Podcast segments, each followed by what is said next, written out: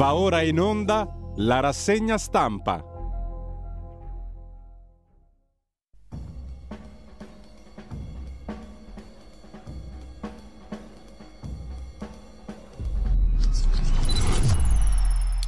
Radio Libertà, le trasmissioni tornano in diretta con la rassegna stampa di Giulio Cainarca.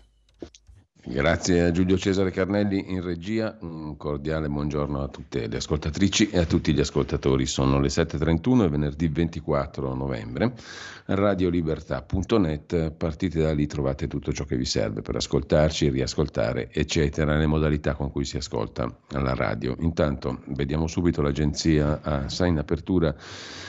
Il cessate il fuoco che entra in vigore tra Israele e Hamas, oggi il rilascio dei primi ostaggi, titola appunto l'ANSA, poi si torna in Italia con Giorgia Meloni che convoca i sindacati, poi rinvia a martedì l'incontro. E sempre dal primo piano dell'ANSA di stamani l'omicidio di Giulia Cecchettin, nessuno arrivò dopo l'allarme, sopralluogo di Filippo Turetta e...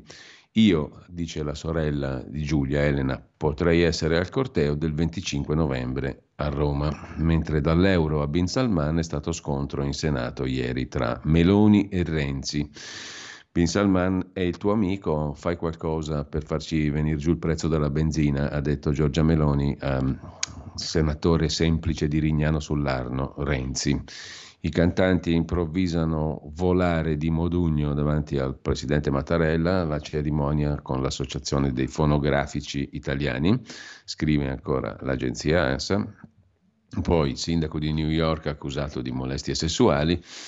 E per quel che concerne la pagina di politica interna, oltre allo scambio di battute tra Renzi e Giorgia Meloni, il Parlamento approva la legge contro la violenza sulle donne, voto unanime al Senato, l'intesa Meloni-Schlein, corsi antiviolenza a scuola, ma già tutti commentano che non serve né la legge né i corsi a scuola, lo dicono gli stessi che hanno votato la legge all'unanimità ieri. A inizio seduta l'Aula del Senato era semivuota. Ci sono poi ancora in primo piano sul dorso di politica dell'ANSA le parole di Mattarella, il capo dello Stato italiano, ha detto che è un periodo dissennato di guerre e bisogna superare i confini. Detto ciò, c'è un'altra notizia che si fa un po' fatica a trovare sull'agenzia ANSA. Terrore a Dublino, accoltellati 3 bambini e una maestra definita eroina dai media irlandesi. Sangue e sgomento in Irlanda, un aggressore solitario ha accoltellato nel cuore di Dublino, di fronte a una scuola elementare, 3 bambini e una donna, prima di finire a sua volta ferito o autoferito, secondo quel che ha raccontato la polizia, e bloccato da diversi passanti. La Garda, la polizia irlandese, ha inizialmente accantonato la pista terroristica, salvo poi precisare di non voler escludere a priori alcun movente e non confermando come certa né la versione del raptus dello squilibrato né quella dell'attacco motivato da delirio personale, scrive l'ANSA. In serata sono poi scoppiati scontri molto violenti tra la polizia e centinaia di teppisti di estrema destra, li ha definiti così il capo della polizia, con cartelli Irish Lives Matter, cioè le vite degli irlandesi contano, e bandiere irlandesi. Diverse auto anche di polizia sono andate a fuoco, un negozio Footlooker in O'Connell Street è stato saccheggiato. Le tensioni sono esplose dopo che per ore sui social sono circolate indiscrezioni secondo cui l'accoltellatore sarebbe un algerino, finito già in passato nei radar degli investigatori irlandesi. Tutto si è consumato nel primo pomeriggio dopo la fine delle lezioni, all'ora d'uscita dall'istituto scolastico, la Gael Scoil Cholaiste Muire, nella centralissima Parnell Square. Stando al racconto di chi ha assistito al raid, l'uomo armato di coltello, un 50enne, si è scagliato dapprima contro la donna, un'insegnante eroina, è stata definita, di poco più di 30 anni, poi contro 3 bambini attorno ai 6 anni di età. È stato circondato e atterrato prima dell'arrivo degli agenti di polizia che lo hanno poi preso in custodia. Scene di terrore e di orrore in pieno giorno, scrive l'agenzia ANSA. Una delle piccole vittime, una bimba, e la maestra intervenuta per cercare di fare da scudo hanno riportato ferite definite gravi dai medici. 2 scolari sono stati ricoverati in condizioni meno preoccupanti, mentre l'individuo, identificato come assalitore, sulle cui origini e generalità etnico-religiose la polizia irlandese mantiene lo stretto riserbo, è piantonato in ospedale. Secondo l'Irish Times Online si sarebbe autoinferto alcune ferite. La polizia ha comunque dichiarato un'allerta da incidente grave a Dublino e ha chiuso al traffico le strade circostanti per ore nell'ambito delle indagini. Il sospetto sarà interrogato appena si potrà. La polizia si limita a evocare lo scenario di un fatto di sangue isolato, non risultano altre persone ricercate, ma in Irlanda, conclude l'agenzia ANSA, lo shock è fortissimo, le tv locali e quelle britanniche hanno raccolto per strada le voci di angoscia e collera diffuse, accresciute dalla circostanza che a essere presa di mira è stata una scuola d'infanzia, obiettivo del tutto insolito di violenze di questo tipo nelle cronache della Repubblica Irlandese. Il primo ministro irlandese, Leo Varadkar, si è detto turbato, ha rivolto i suoi pensieri alle vittime, alle loro famiglie. La ministra di giustizia, Ellen McEntee, ha condannato lo spaventoso attacco contro 3 bambini innocenti e una donna, così l'agenzia ANSA. Il giornale con Diana Alfieri riporta la notizia con questo titolo oggi a pagina 17: algerino ferisce 3 bimbi, la rabbia degli irlandesi, i piccoli di 6 anni accoltellati davanti a scuola, difesi dalla maestra, protesta l'estrema destra. La capitale irlandese va a ferro e fuoco. Nella centrale Parnell Street l'assalto, un insegnante trentenne ha fatto da scudo. Lo slogan anti-immigrati, Irish Lives Matter, date alle fiamme un'auto della polizia e altre, scontri numerosi, scrive il giornale. A proposito di accoltellatori, vi ricordate quanto successo a Milano? Un 23enne marocchino, Abrahman Razi, fu protagonista di una serie di rapine e di aggressioni col coltello attorno alla zona della stazione centrale in Viale Brianza. 24enne, imbottito di alcol e di Rivotril a inizio marzo, semina una serata di inizio marzo il panico e il sangue nelle vie intorno alla centrale. Il macellaio, Parà anche era stato in passato ferito in centrale, oggi al Corriere della Sera in cronaca milanese dice: pago per aver difeso una ragazza, è in aula il processo contro l'aggressore. Sono stato lasciato solo, dice Francesco Micciantuono, 58enne, che rimase ferito nel tentativo di fermare il 23enne marocchino accoltellatore a Milano, per il quale è iniziato il processo. Lo Stato dovrebbe intervenire. Volevo vederlo in faccia, quello lì. Mercoledì in tribunale sono andato solo per questo. Quello lì è il 24enne marocchino accoltellatore, appunto. 5 rapine, 6 feriti all'epoca, quella sera famosa. Per lui l'altro giorno è iniziato il processo. Francesco Micciantuono, 58 anni, macellaio barese dall'86 a Milano, era seduto al bar a pochi metri da dove il marocchino assalì una 23enne. Ho sentito le grida di aiuto, racconta l'uomo, ho una figlia della stessa età di quella ragazza e sono intervenuto. 9 mesi dopo Micciantuono porta i segni dell'intervento. Ancora oggi dice convivo con il dolore. Fu portato in codice rosso all'ospedale San Carlo. Adesso sto abbastanza bene, racconta Micciantuono al Corriere della Sera. Ho preso una coltellata al braccio destro, ho riportato anche la frattura dello scafoide. Ho fatto mesi di visite mediche, riabilitazione, dolori, le ferite col mestiere che faccio, al lavoro, quando sforzo il braccio mi devo fermare. Come è andata la cosa? Mi ero fermato al bar tornando dal lavoro, stavo mangiando delle patatine, ho sentito le grida, sono corso ad aiutare la ragazza, è stato tutto velocissimo, ricordo la furia negli occhi dell'aggressore, il marocchino, il casino, le urla, la gente che guardava senza fare nulla e il dentista che ha lo studio vicino che recupera un laccio emostatico per fermare l'emorragia. Ricordo la fitta al braccio, quella la ricordo bene, mai pentito, sono pronto a rifarlo, sono un padre di famiglia, un ex parà. È nella mia indole, ma non sono un eroe, come ha detto qualcuno, né un matto, come dice chi mi vede passare, quello che sto passando. Però la cosa che mi fa rabbia è un'altra. Quello che mi sta passando non è giusto. Sono stato lasciato solo. Visite mediche, ticket, me la sto vedendo da solo e questi sono stati mesi di sacrificio anche per la mia famiglia.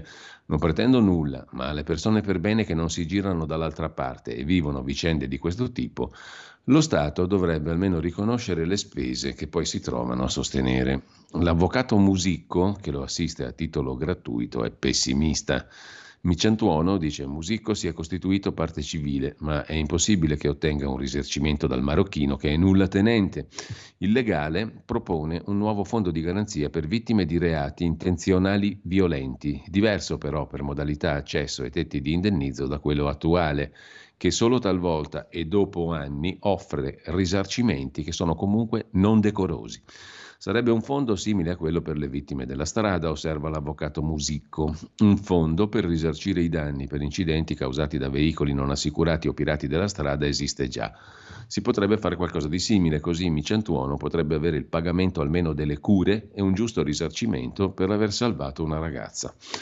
Così sul Corriere della Sera. Apriamo il capitolo Wilders adesso brevemente, prima di andare alle prime pagine dei giornali. Su La Gospia viene ripreso un articolo di politico.eu, Geert Wilders è il peggior incubo dell'Unione Europea. Sono terrorizzati in Unione Europea dalla promessa di Wilders di indire un referendum sull'uscita dell'Olanda dall'Unione Europea. I cittadini l'hanno votato però più che altro per la campagna antimigranti. I liberali di Dylan Jezilgoz, delfina di Mark Rutte, il premier precedente, lo hanno legittimato facendo anche loro dell'immigrazione una questione chiave. Così gli elettori hanno pensato di votare direttamente l'originale, quello più credibile, Wilders.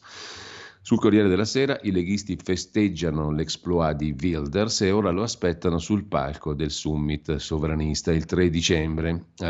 Matteo Salvini riunirà a Firenze i vertici dei 9 gruppi che compongono Identità e Democrazia al Parlamento dell'Unione Europea, il gruppo del quale fa parte la Lega.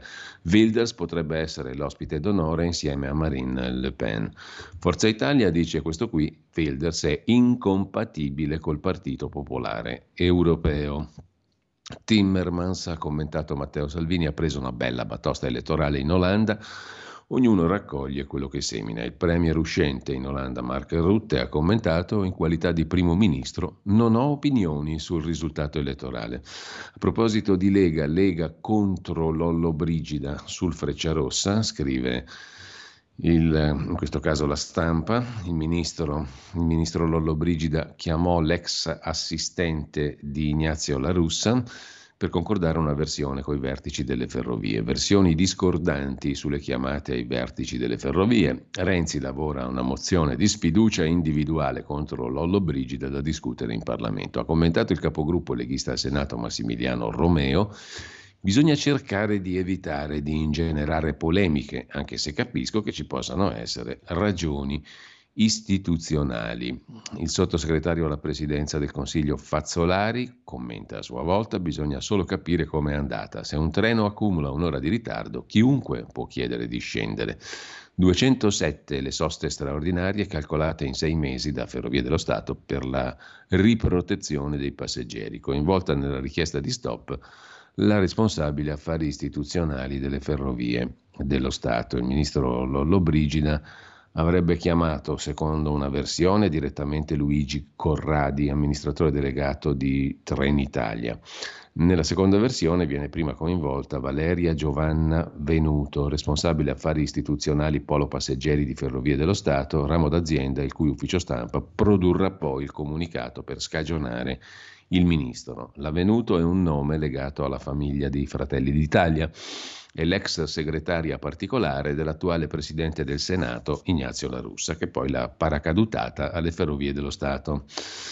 Mentre, sempre rimanendo al caso invece di Wilders, vi segnalo il commento di Nicola Berti sul sussidiario.net: il feticcio rosa e il feticcio verde, ecco perché ha vinto Wilders. Gli olandesi dicono no in maggioranza all'Europa green e socialista di Timmermans e compagnia, ma il vincitore Wilders rischia di non diventare il premier, la questione dei numeri, sulla quale si sofferma anche Rodolfo Casadei su tempi.it, il rebus di un governo sia con che senza Geert Wilders. Il leader di destra ha vinto le elezioni, ma ora bisognerà scendere a compromessi per formare un governo oppure una grande coalizione senza di lui per tenerlo fuori. Sulla Stampa è Marco Zatterin che tratteggia il ritratto di Geert Wilders, il crociato antimigranti che non vuole dare un centesimo all'Italia sui bilanci pubblici. Alleato di Le Pen e della Lega, al varo del PNRR girava con un cartello contro il nostro paese, scrive Zatterin. Era contrario all'intervento in Ucraina, da anni minaccia un referendum per uscire dall'Unione Europea. Da sempre sostiene che il Corano equivale al Mein Kampf di Adolf Hitler, promette meno tasse e abbassamento dell'età pensionabile, non spiega come, secondo Zatterin. Sulla Stampa, a proposito di come mai la destra va abbastanza bene in giro per l'Europa, c'è una riflessione di Jan Buruma, un'intervista anzi di Alberto Simoni da Washington al politologo olandese Jan Buruma, che insegna però a New York. Le elite liberal mondiali sono staccate dalla realtà. La sinistra pensa più ai migranti che a casa e salari. I conservatori hanno finito per inseguire i populisti, ma si sono fatti fagocitare. Chi vive nelle zone rurali, nei sobborghi, non solo non si sente rappresentato, ma si sente quasi deriso dall'agenda delle elite liberali, dice il politologo olandese, che parte appunto da Wilders per allargare il discorso. Solcando l'oceano andiamo in Argentina rapidamente, dove ha vinto un altro populista, un altro destrorso, un liberista, un anarchico, un ircocervo, non si sa chi è, ovvero Javier Milei. Le narrazioni dall'estero costruite contro Milei sono passate in rassegna su ilsussidiario.net da Arturo Illia. Dopo la vittoria nel ballottaggio di domenica, all'estero si sono moltiplicate le narrazioni errate sul nuovo presidente argentino Javier Milei. Un'analisi interessante sul sussidiario.net. Visto che siamo in pagina degli esteri, vi cito però anche un bellissimo articolo di Gianluca Modolo da Pechino per il venerdì di Repubblica sulle ultime madri di piazza Tiananmen. Sono sempre di meno, un'altra di loro è appena morta, ma continuano a chiedere giustizia per i figli uccisi nel lontano ormai 1989. Siamo anziane, dicono al corrispondente di Repubblica, ma non abbiamo perso la memoria. Almeno 200 le vittime, per la maggior parte studenti. Un bilancio ufficiale di Tiananmen non è stato mai fatto. La foto dei carri armati, tutti la ricordiamo, più o meno i più vecchiotti di noi, di fronte alla folla in piazza Tiananmen prima dell'assalto. Il momento in cui un manifestante prova ad opporsi, celeberrimo, il manifestante che si oppone al carro armato, e poi la foto di Zhu Shuzhuang, una delle madri delle persone uccise nell'89. In quel massacro perse il figlio di 24 anni e morta qualche settimana fa a 87 anni. Un'altra foto, quella della signora Zhang Xianling, è una delle fondatrici del gruppo delle madri di Tiananmen. Le uniche autorità che vengono a farci visita, dice questa donna, sono gli uomini della polizia o della sicurezza. Alle pagine 34 e 35 del venerdì di Repubblica, un bellissimo articolo, seguito poi da un altrettanto interessante reportage del New York Times, riportato sul settimanale di Repubblica sul venerdì di stamattina. Forza Africa, entro il 2050 un abitante su 4 del pianeta sarà africano. Ma già oggi l'età media è la più bassa del mondo in Africa, 19 anni. L'aspettativa di vita aumenta e la mortalità infantile si dimezza. È finalmente arrivato, davvero, il momento di conquistare il mondo.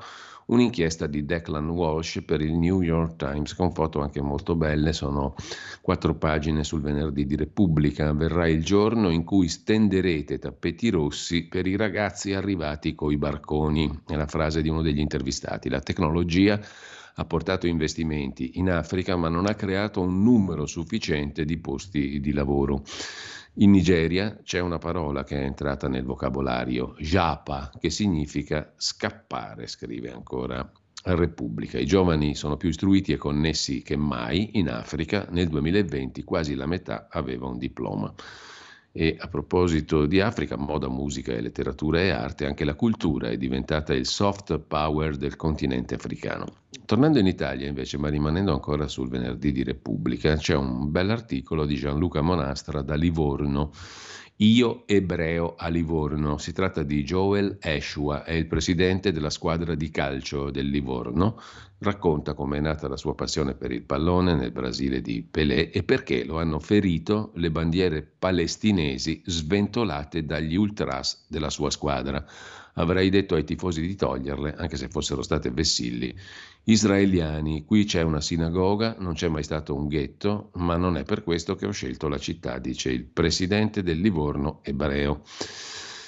ha nominato direttore generale Vittorio Mosseri, capo della comunità ebraica livornese. Sul venerdì di Repubblica, già che ci siamo, c'è anche un altro articolo molto interessante di Jaime D'Alessandro sul caporalato digitale di ChatGPT e di tutta questa bella intelligenza artificiale e i chatbot che dialogano come se fossero persone vere. È un esercito di persone invece dietro a questi software che per pochi dollari raccoglie e seleziona la quantità enorme di dati che serve per lo sviluppo dell'intelligenza artificiale. Una ricercatrice ha indagato e c'è ben poco da stare allegri. Le grandi compagnie appaltano il lavoro in paesi a basso costo, cioè dietro l'intelligenza artificiale ci sono un sacco di schiavi pagati pochissimo che raccolgono i dati che poi servono a ChatGPT e alle altre forme di software che fanno appunto la sintesi estrema. Uno si domanda come mai se io chiedo una cosa questi rispondono in un attimo. Certo, per la velocità dei computer e degli algoritmi, dei software, tutto quello che volete, però c'è anche dietro il lavoro sottopagato di un sacco di persone che raccolgono e selezionano questi dati per l'intelligenza artificiale. Ci sono offerte di ogni tipo, i prezzi partono da 5 euro, la qualità non pervenuta su Repubblica, anzi sul venerdì di Repubblica. C'è un alleato per Matteo Salvini e Oliver Stone sul tema perlomeno dell'energia nucleare. È meno pericolosa di quanto si pensi, dice il regista del documentario intitolato Nuclear Now, che presenterà al Torino Film Festival e nel quale documentario Oliver Stone attacca le lobby dei petrolieri e degli ambientalisti. L'intervista a Oliver Stone sempre sul venerdì di questa mattina da parte di Marco Consoli. Un inaspettato alleato per Salvini in Italia. Solare ed eolico sono una manna, ma non possono produrre tutto il fabbisogno, dice Oliver Stone al venerdì di Repubblica. Lasciamo il venerdì, torniamo alle notizie. Quella dell'agenzia AGI di oggi in particolare, c'è in pagina di cronaca una notizia molto minore se volete, ma significativa. Mio padre ucciso dalla mafia 33 anni fa, ora voglio la verità, dice all'agenzia AGI Salvatore Gioitta. Avevo 2 anni quando 2 killer lo hanno ammazzato nella sua gioielleria a Niscemi. Da quel 21 marzo 1990 non mi rassegno, anche se per lo Stato fu soltanto una rapina, dice il figlio di Gioitta, che fu ammazzato appunto 33 anni fa e adesso il figlio vuole giustizia. È un delitto di mafia e voglio che sia riconosciuto. A proposito di mafia, ieri è stato sentito, poi magari lo sentiamo nel corso della mattinata dopo le 9:30, o Giorgia Meloni in Senato o quest'altra audizione, un'audizione che fa rumore, quella di Antonio Di Pietro, che è stato sentito dalla Commissione parlamentare antimafia sul caso Borsellino. Ne parla Felice Manti sul Giornale di oggi. Mafia e Tangentopoli, torna Di Pietro in Parlamento, ascoltato appunto dalla Commissione antimafia. Stessi nemici contro me, Falcone e Borsellino, ha detto Di Pietro. Quando dirigeva gli affari penali, Falcone seguiva direttamente Mani Pulite. Si è molto detto, ma comunque qualcuno ha osservato che stava per saldarsi l'inchiesta di Mani Pulite con le inchieste di Falcone e Borsellino. Lo sostengono anche Mario Mori e il colonnello De Donno nel loro ultimo libro. L'inchiesta, il dossier Mafia Appalti in Sicilia, stava per portare alla Tangentopoli, che invece imperversava al nord, alla Procura di Milano. Erano interessati al lavoro di Falcone e Borsellino e questo c'era dentro per esempio Gardini, la Montedison, eccetera eccetera. Si erano mafiosizzate molte imprese del nord, anche di quel livello. La saldatura non ci fu perché la mafia decise di far saltare letteralmente tutto. Che ci azzecca Tangentopoli con le stragi di Capaci e via D'Amelio? Lo ha spiegato Antonio Di Pietro in Commissione Antimafia, portandosi una borsa carica di documenti lasciati alla Presidente della Commissione, Chiara Colosimo. Quando dirigeva gli affari penali, ha raccontato Di Pietro, Giovanni Falcone ha seguito direttamente l'inchiesta Mani Pulite. Da lui passavano le richieste di rogatoria. Mi diceva, devi seguire il denaro appalto per appalto, una rogatoria alla volta. Fai il capo di imputazione e poi stralcia. Al suo funerale parlai con Paolo Borsellino. Adesso dobbiamo andare di corsa e fare presto, ci dicemmo. Entrambi avevamo capito in che direzione andare. perché Mafiopoli e Tangentopoli sono due facce della stessa medaglia, ribadisce Di Pietro, il quale però nega di aver saputo del dossier mafia appalti. Nessuno me ne aveva parlato allora, dice Di Pietro, poi condensato nel rapporto del ROS, frettolosamente archiviato dopo i funerali di Borsellino. La Procura di Milano ha indagato e come su mafia e appalti e sulla zona grigia emersa dall'intreccio, insiste Di Pietro. Stessi nemici, stesso onore. Chi ha fermato Borsellino col tritolo ha fatto lo stesso con Di Pietro grazie al dossieraggio. C'era un patto Palermo-Milano per evitare di pestarsi i piedi senza smettere di indagare. Una parte del sistema imprenditoriale, ha detto Di Pietro, voleva comprare gli appalti in Sicilia ed è venuta a patti con la mafia. Non ho contestato il 416 bis, l'associazione mafiosa, ma ho trovato il coltello, ha detto Di Pietro, mentre a Roma e Milano c'era un sistema appalti politica con un faccendiere e un cartello. A Palermo c'era il tavolino con un signore, Angelo Siino, che, come un giudice di pace, assicurava che il 20% finisse alla cassa comune. Su questo stavo indagando. Di Pietro poi accusa i ROS. Siino era stato defenestrato da Filippo Salomone, il fratello del PM che indagherà Di Pietro. Cannai io, ma pure loro. Sono passati più di 30 anni da quel 1992. C'è una verità invocata da Fiammetta Borsellino e Fabio Trizzino sui due giudici uccisi prima dalle maldicenze dei colleghi e del CSM che dal tritolo. C'è da capire il vero ruolo di Raul Gardini, morto suicida, i beneficiari dei miliardi della tangente Enimont, perché è stato ucciso Salvo Lima, i depistaggi orchestrati dagli inquirenti d'allora, come l'ex capo della squadra mobile di Palermo Arnaldo La Barbera, che ha gestito il falso pentito Scarantino a suon forse di miliardi trovati nei giorni scorsi sui suoi conti correnti. C'è l'agenda rossa di Borsellino, che per Vincenzo Ceruso nel libro La strage era in procura a Palermo e poi è sparita, come ricorda il magistrato Salvatore Pilato. Insomma, conclude Felice Manti, altro che fantomatici mandanti e affascinanti congetture. Il problema forse erano le cooperative rosse a braccetto con la mafia e pezzi di magistratura che remavano contro la verità. Nel frattempo, nella stessa pagina c'è anche l'intervista sul giornale a Maurizio Gasparri, che Report tira in ballo perché ha una società di cybersicurezza della quale non voleva che si parlasse, ma lui dice non c'è nessuna incompatibilità, sto rispettando la legge, la vicenda non sussiste, staremo a vedere. Nel frattempo, in pagina di cronaca, ma sulla stampa, c'è anche un'intervista a una donna alla quale il figlio ha ammazzato la figlia, cioè era madre di due, aveva due figli questa donna, Antonella Zarri, madre di Alberto e Alice. Alberto ha ucciso la sorella il 1 maggio del 2022, adesso è stato massacrato di botte lui in carcere da due marocchini alterati che lo hanno seviziato, menato e torturato tutta la notte. Lo Stato non ha salvato mia figlia Alice e ora ho paura per mio figlio, dice questa signora Antonella Zarri, intervistata da Matteo Indice sul Secolo XIX di Genova e sulla Stampa di Torino. Temo una vendetta dopo le nostre accuse, è colpevole ma va curato. Abbiamo scoperchiato un sistema denunciando l'inazione delle forze dell'ordine e della salute mentale. Nonostante la marea di allarmi inascoltati, nel processo in corte d'assise siamo finiti sotto accusa noi. Era già stato aggredito il figlio e accadrà di nuovo. Com'è possibile che nella sua cella ci fossero dei personaggi del genere? Il 1 maggio del 2022, non 22, chiedo scusa, Alberto Scagni, 42 anni, uccide la sorella a coltellate. L'agguato sotto casa a Genova, chiedo scusa, 1 maggio del 2022, non del 2002, mi ha fatto casino con le date. Un anno fa, era un anno e mezzo fa. Il 1 maggio del 2002 Alberto Scagni uccide la sorella, appunto, sotto casa a Genova. I genitori parlano di una tragedia annunciata perché avevano più volte chiesto l'intervento della polizia e il TSO, il trattamento sanitario obbligatorio per il figlio. Scagni è ritenuto semi-infermo di mente, viene condannato a 24 anni, potrà scontare anche 3 anni in una residenza apposita, una REMS, cioè gli ex manicomi giudiziari. Intanto facciamo una piccola pausa.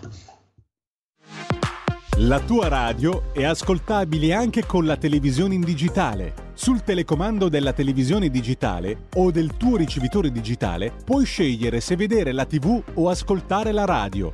Risintonizza i canali radio e troverai anche Radio Libertà, canale 252. E la linea torna subito a Giulio Cainarca. Dice cose molto pesanti la madre di Alberto Scagni, che uccise la sorella e che è stato a sua volta menato brutalissimamente, torturato nel carcere di Sanremo, dove sconta la pena. Il mio timore, dice questa donna, è semplice: ho paura che contro mio figlio Alberto sia andata in scena una vendetta per quello che abbiamo denunciato noi, i suoi genitori. E vi annuncio una cosa, senza essere un vate, capiterà di nuovo, dice Antonella Zarri, dopo aver appreso appunto dell'aggressione al figlio, il quale è detenuto a Sanremo per aver ucciso la sorella, a Genova, Quinto.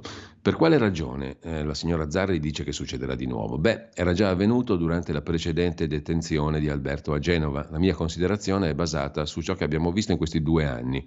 Quando provi a mettere sotto accusa le autorità che non ti hanno protetto, finisci tu sul banco degli imputati. Io non voglio vivere in apnea pensando che se squilla il telefonino potrebbe significare che mio figlio è stato massacrato. Lo Stato prima ci ha tolto Alice, ora lo stesso sta accadendo con lui. Perché la signora Zarri collega il pestaggio del figlio alle segnalazioni della famiglia sulla mancata prevenzione dell'omicidio? Perché noi abbiamo scoperto un sistema, dice la signora Zarri alla stampa, denunciando apertamente la non azione delle forze dell'ordine, in quel caso la polizia, e della salute mentale, che continuava a rimandare visite e trattamenti sanitari.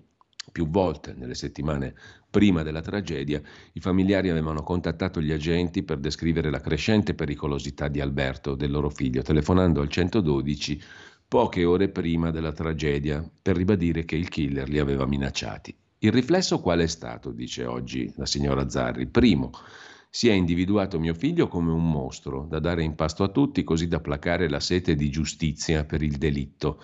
Certo, Alberto è colpevole, deve pagare, ma per ciò che abbiamo visto e vissuto nell'arco di una vita, non è la galera il posto dove curarlo, e stanotte ne abbiamo avuto la dimostrazione.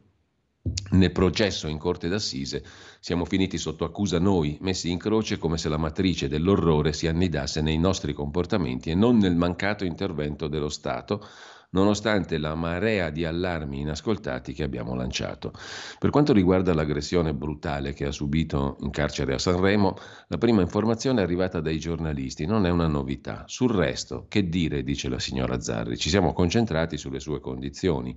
Dall'ospedale ci hanno fatto sapere che sopravviverà anche se è grave, per ora nient'altro. Cosa vi era stato comunicato sul ferimento di Alberto a Genova un mese fa al carcere a Marassi? Poco e niente, risponde la signora Zarri, ma era stato un fatto comunque grave. Il punto grave è che la signora dice: noi abbiamo denunciato l'inazione di polizia e salute mentale, avevamo chiesto anche il TSO e il fatto di aver denunciato questo ci ha fatto finire sotto accusa noi. Insomma, l'hanno fatto menare apposta, secondo la signora Zarri, suo figlio per dare una lezione anche alla famiglia. Terrificante quello che racconta la signora Zarri, se fosse vero. C'è un'altra donna che parla con la stampa di Torino, è Deborah Garagliano, lavora per un'associazione torinese di uomini violenti, che cura uomini violenti. Io, donna, nel cerchio degli uomini violenti, non sono mostri e ho visto come cambiano, sono figli di una cultura patriarcale, a loro insegno uno sguardo nuovo e più libero. All'inizio del percorso, molti dicono, le ho dato soltanto uno schiaffo, racconta Deborah Garagliano, counselor dell'associazione Cerchio degli Uomini. I partecipanti hanno tra i 18 e i 70 anni, equamente divisi tra italiani e stranieri, sono quelli che hanno oggettivamente fatto violenza sulle donne, mentre racconta l'agenzia AGI, riprende l'agenzia AGI in primo piano stamani, la notizia dei rabbini d'Italia contro il Papa Francesco, perché mette sullo stesso piano aggredito e aggressore. La critica è contenuta in una nota che è stata diffusa all'indomani dell'incontro del pontefice con i familiari degli ostaggi di Hamas. Invece in Svizzera, questo lo racconta il Corriere del Ticino, è in elaborazione una legge per vietare Hamas in Svizzera. Il Consiglio federale ha incaricato il Dipartimento della Giustizia e Polizia e quello della Difesa di sviluppare un progetto che verrà poi proposto in Parlamento per vietare Hamas in Svizzera entro fine febbraio. Sempre sul Corriere del Ticino vi segnalo poi l'articolo di Roby Ronza sul patto tra Italia e Albania per gestire una parte di migranti o di aspiranti richiedenti asilo, la mossa brillante tra Italia e Albania, sottolinea Ronza. Al di là di molti affrettati giudizi, l'accordo sui migranti irregolari che il governo italiano ha concluso con quello albanese è una brillante operazione. Per quanto riguarda Gasparri, invece, uscirà un servizio su Report, Rai 3, Sigfrido Ranucci su Facebook l'ha anticipato, un'inchiesta su Gasparri, neo capogruppo di Forza Italia al Senato. Nelle ultime settimane si è scagliato più volte contro Report, scrive Ranucci, ci ha accusato di confezionare un'inchiesta per vendetta, in realtà sapeva che avevamo scoperto i suoi interessi privati, di cui aveva tenuto all'oscuro il Senato.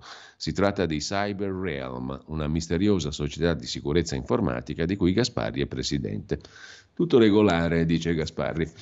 Mentre viene ripreso da Dagospia nell'articolo, un'intervista di Lucia Esposito per Libero all'avvocato Anna Maria Bernardini De Pace, avvocato matrimonialista celeberrimo, regina dei divorzisti.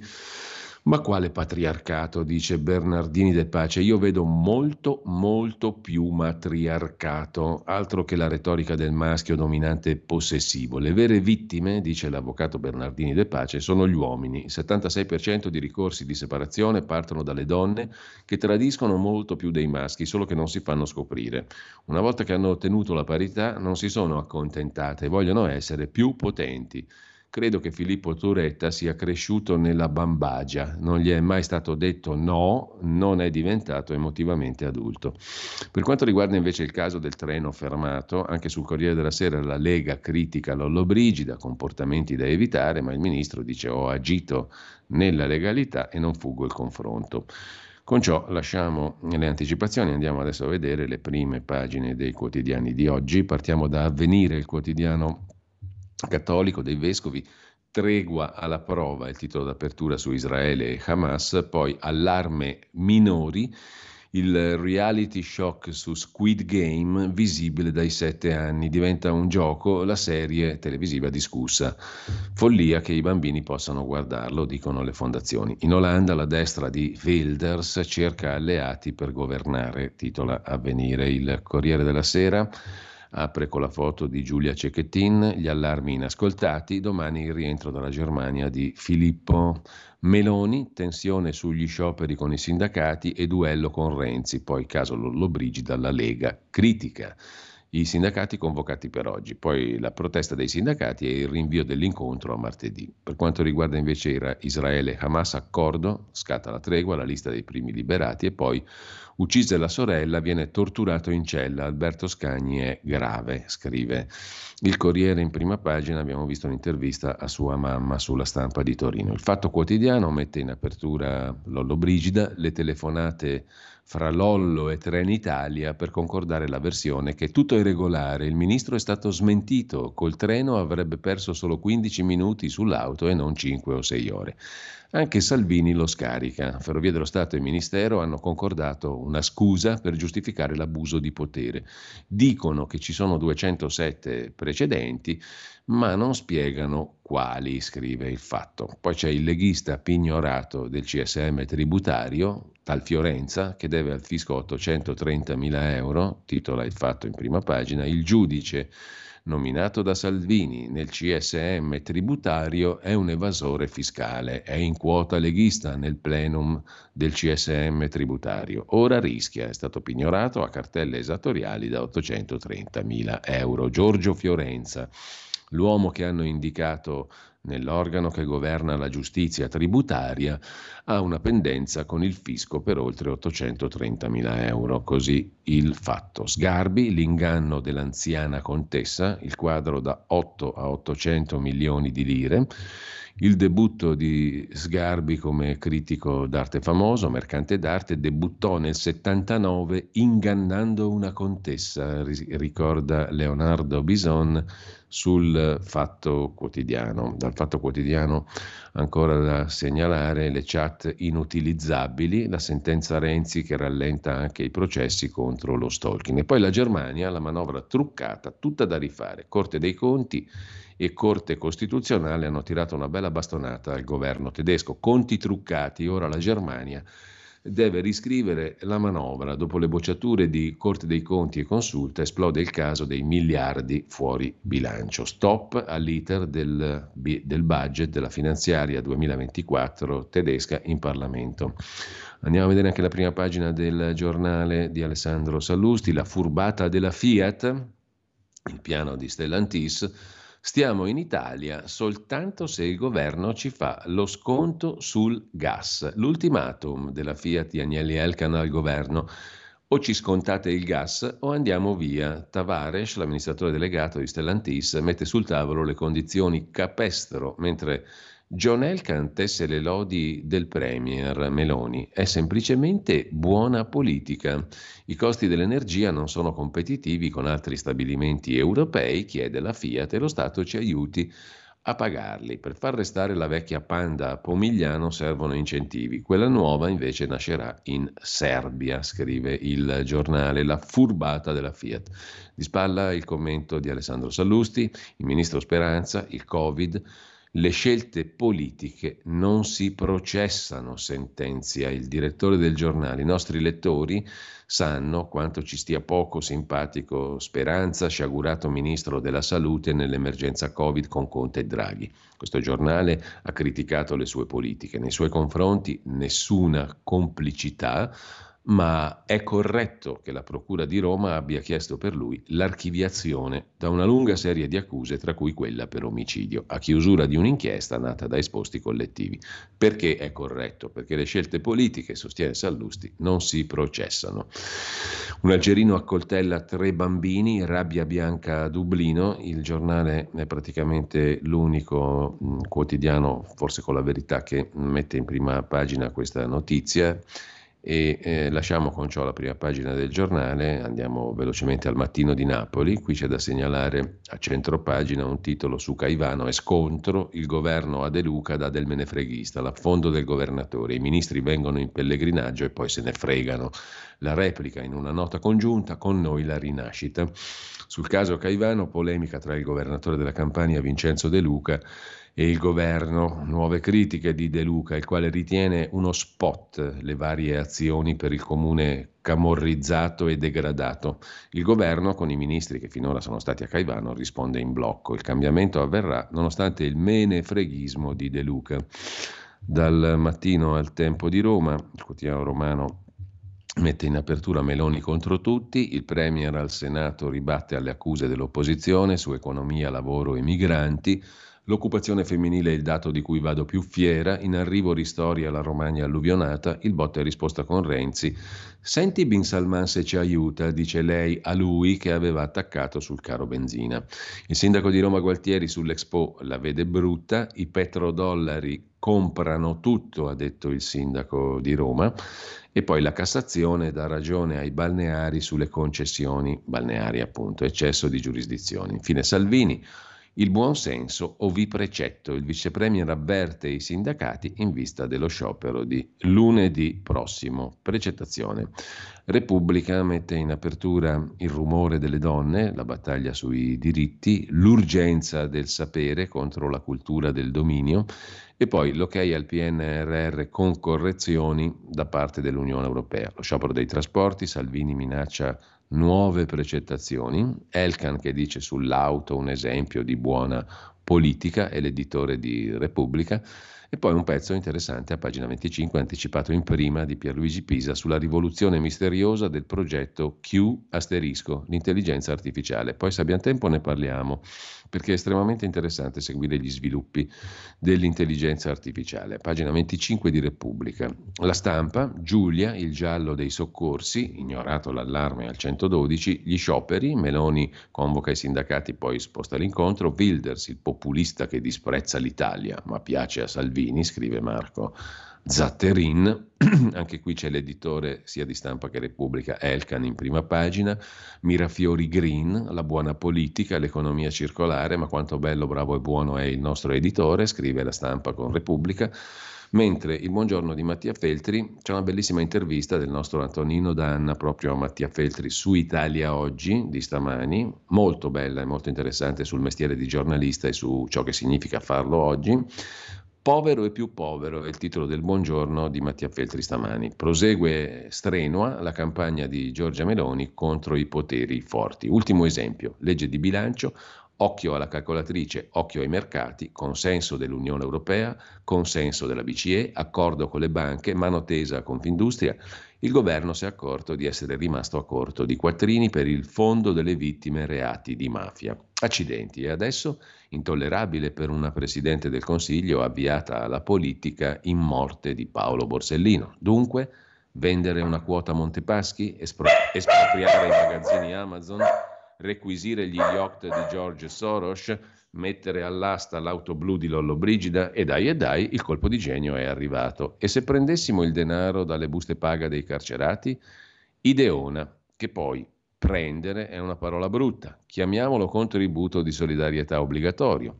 La solidarietà obbligatoria è un ossimoro ai confini del rivoluzionario, e rivoluzionario questo governo voleva essere, senz'altro lo è, nel nuovo ordine di rubare ai poveri per dare ai poveri. Così, se un detenuto fa il bibliotecario, impasta biscotti, assembla bulloni, gli si preleva il 5% dallo stipendio. Già gli si preleva qualcosa per vitto e alloggio in cella, qualcosa per le spese processuali e per risarcire le vittime. Un prelievo in più.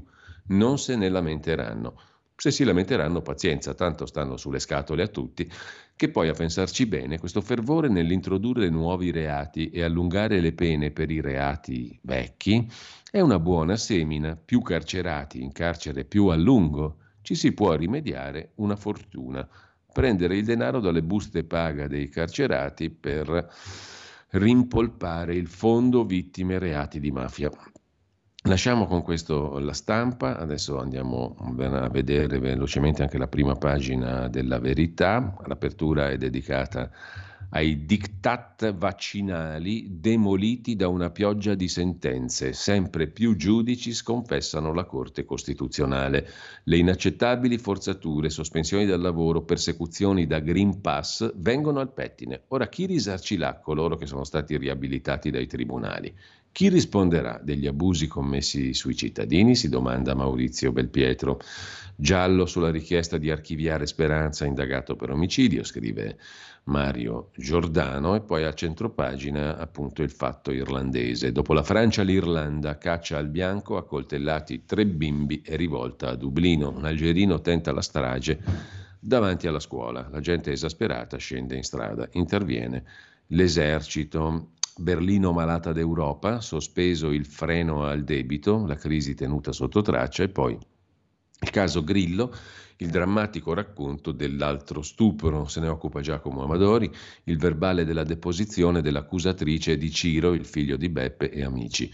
La vera storia del falso testamento in Colombia di Berlusconi, la raccolta Alessandro D'Aroldo, una patacca, ma molti giornali hanno abboccato. Vediamo anche la prima pagina di Libero. Il titolo d'apertura è dedicato alle minacce subite dallo stesso quotidiano Libero. Silenzio a sinistra, corteo antipatriarcato sotto la redazione di Libero a Milano, tra insulti e farneticazioni. La solidarietà di tutti i partiti, dalla destra fino a Renzi, poi il gelo, silenzio a sinistra. Meloni al Senato rivendica l'occupazione femminile, non è mai stata così alta. Poi c'è la Germania in tracollo, costretta a indebitarsi per la questione della sentenza della Corte Costituzionale sui debiti fuori bilancio, e i nuovi Robespierre che ci sono venuti a trovare sotto la redazione. Protesta e scrive il direttore Mario Secchi. Daniele Capezzone, i compagni collaborano, sì, però poi ti ingiuriano. Collaboriamo, brutti fascisti. E questa la posizione della sinistra. Finalmente Elly Schlein centra un record, il PD è al minimo da quando lei è diventata segretaria. Sull'Olanda pesa il voto pro-Israele, una vittoria della destra, scrive ancora Libero. E poi l'inviata dell'ONU, l'italiana Francesca Albanese, finanziata da Gaza, è lite su di lei, la albanese contro Gerusalemme. Lasciamo Libero, andiamo adesso a vedere anche la prima pagina di Italia Oggi. ravvedimento speciale lungo, si potrà regolarizzare la propria posizione fiscale e rimuovere eventuali irregolarità mediante versamento in unica soluzione del dovuto entro il 20 dicembre prossimo, pagina 23 per tutti i dettagli. Il commento di Domenico Cacopardo sulla CGIL: sta diventando un sindacato peronista, chiede i soldi allo Stato e non alle imprese. E poi l'Italia chiusa dall'arco alpino. La Confindustria ha protestato ieri: i trafori sono troppo vecchi e impediscono gli scambi con l'Europa. Un bel problema per le imprese italiane. A proposito di imprese, gli editori e operatori della sanità Angelucci entrano anche nel capitale di BF, che è la società che pubblica La Verità di Maurizio Belpietro, con 10 milioni di euro. Una cifra piuttosto consistente e 4 volte tanto rispetto a quella dell'imprenditore agricolo Vecchioni. Non è poco. Gli Angelucci entrano nel capitale della società della Verità di Belpietro. Intanto il ministro dell'Agricoltura, Lollobrigida, Fratelli d'Italia, scrive il direttore Magnaschi nel suo corsivo, era atteso a Caivano per una manifestazione. Aveva preso a Roma un treno Frecciarossa che ha accumulato ore di ritardo. Per non mancare l'appuntamento ha chiesto al personale di fare una fermata straordinaria a Fiumicino, gli è stata accordata rendendola possibile anche agli altri passeggeri. Su questo nulla è scoppiata una polemica clamorosa, scrive Magnaschi. Alcuni hanno pateticamente dedicato alla risibile vicenda pagine intere, graffianti articoli. In prima pagina i politici si sono stracciati le vesti. Dall'indignazione è rimasto nudo Matteo Renzi, che si è dimenticato però di ricordare che per spostarsi da premier si era personalmente ordinato un aereo da 250.000 euro di costo al mese. Lollobrigida aveva preferito il treno all'auto di servizio, che poi ha usato lo stesso dopo aver accertato che il treno non funzionava. Ci fermiamo. Ehi tu, non trovi più il segnale di Radio Libertà sulla tua radio DAB? Non disperarti, risintonizza! Sì, ma come? È facile, tasto menu, poi scegli il tasto corrispondente alla ricerca automatica dei canali, attendi qualche minuto e tutte le stazioni DAB della tua zona saranno disponibili. Primo Levi e la libertà della scienza. Io non sono affatto d'accordo che uno scienziato sia libero di studiare un gas nervino. Così la bomba al neutrone è stata probabilmente commissionata. Un politico avrà chiesto a un fisico: sei capace di farmi una bomba al neutrone? Cioè una bomba capace di distruggere solo gli esseri umani e lasciare in piedi gli edifici. E il fisico ha provato, dopodiché ha detto di sì, sono capace. Io vorrei che... è chiaro che non si può impedire questo, però vorrei vincolare in qualche modo moralmente, come il medico è vincolato, vincolare moralmente il futuro scienziato a astenersi da queste cose. Magari non si asterrà, però sarà uno spergiuro. Sarà una remora comunque. Sarà una remora. Ce ne sarà qualcuno, non tutti evidentemente, ma qualcuno ci sarà che dirà: no, questo non lo posso fare perché ho giurato di non farlo. Mi domando... so benissimo quanto sia ingenuo questo, però so bene quante altre idee ingenue hanno poi fatto strada. L'ingenuità è forse una forza della storia. Forza. E ridiamo subito la linea a Giulio Cainarca, ci ha raggiunto anche Maurizio Bolognetti. Buongiorno Maurizio, mi veniva da pensare, riascoltando le parole di Primo Levi, che la questione che lui sottolinea qualcuno la considera una forma di ingenuità, ma poi diverrà invece una forma di consapevolezza e di verità. Possono adattarsi anche alla battaglia che tu stai facendo da 15 giorni con lo sciopero della fame. Sono già 15 giorni, sono tanti, sono molti, sono tanti, soprattutto per prendere una posizione intorno a una questione più che fondata, quella che tu stai ponendo, cioè di rispetto sostanziale, reale, non formale, della libertà di espressione e del diritto alla conoscenza, sanciti dalla Costituzione e anche da norme internazionali che tutti siamo tenuti a osservare, specialmente le istituzioni e anche gli ordini professionali, visto che stiamo parlando di Ordine dei Giornalisti, Federazione Nazionale della Stampa, che tu giustamente chiami in causa su questi temi della libertà di espressione, della garanzia che questa libertà ci sia, ma anche del diritto alla conoscenza. Come stanno andando le cose? Io sto cercando di coinvolgere l'avvocato Malavenda, che è molto conosciuta dai giornalisti italiani perché ha dedicato la sua attività a difenderli in numerosissime cause che hanno attinenza con la libertà di espressione, tra l'altro, e sono ancora in attesa di risposta, con Massimiliano Capitanio, che è componente dell'Authority per le comunicazioni, e che sta interloquendo con me per il momento in forma privata, ma io gli ho chiesto che la forma diventi pubblica, come stai chiedendo tu a ordine dei giornalisti e Federazione della Stampa, e anche con un altro giornalista che è impegnato nelle realtà associative, Ruben Razzante, che scrive tra l'altro sulla Nuova Bussola Quotidiana, è stato ospite diverse volte alla nostra radio. Vediamo se riusciamo ad aprire il muro di una cosa incredibile, Maurizio, di una cosa veramente ovvia. È come se tu stessi indicando a tutti: guardate che avete non una mucca ma un elefante in salotto, vogliamo prenderne atto? Mi fermo qui.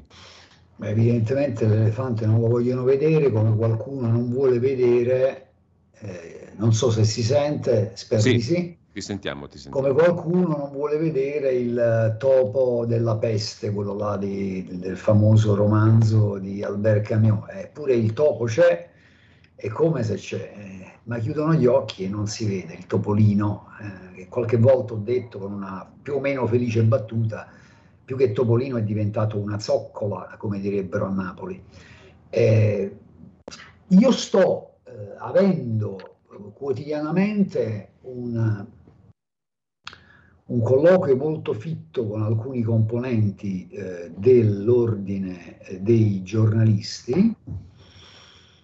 Ieri credo si sia tenuta una riunione dell'esecutivo, mi era stato riferito che probabilmente in quella sede avrebbero dovuto discutere un documento, credo non sia andata così. Il prossimo appuntamento del CNOG è tra il 12 e il 14 dicembre, vediamo cosa succede nelle prossime ore. Intanto quello che è certo è che in assenza di un qualche segnale che quantomeno mi possa far dire sospendo, magari in attesa della riunione del CNOG del 12 e 14 dicembre,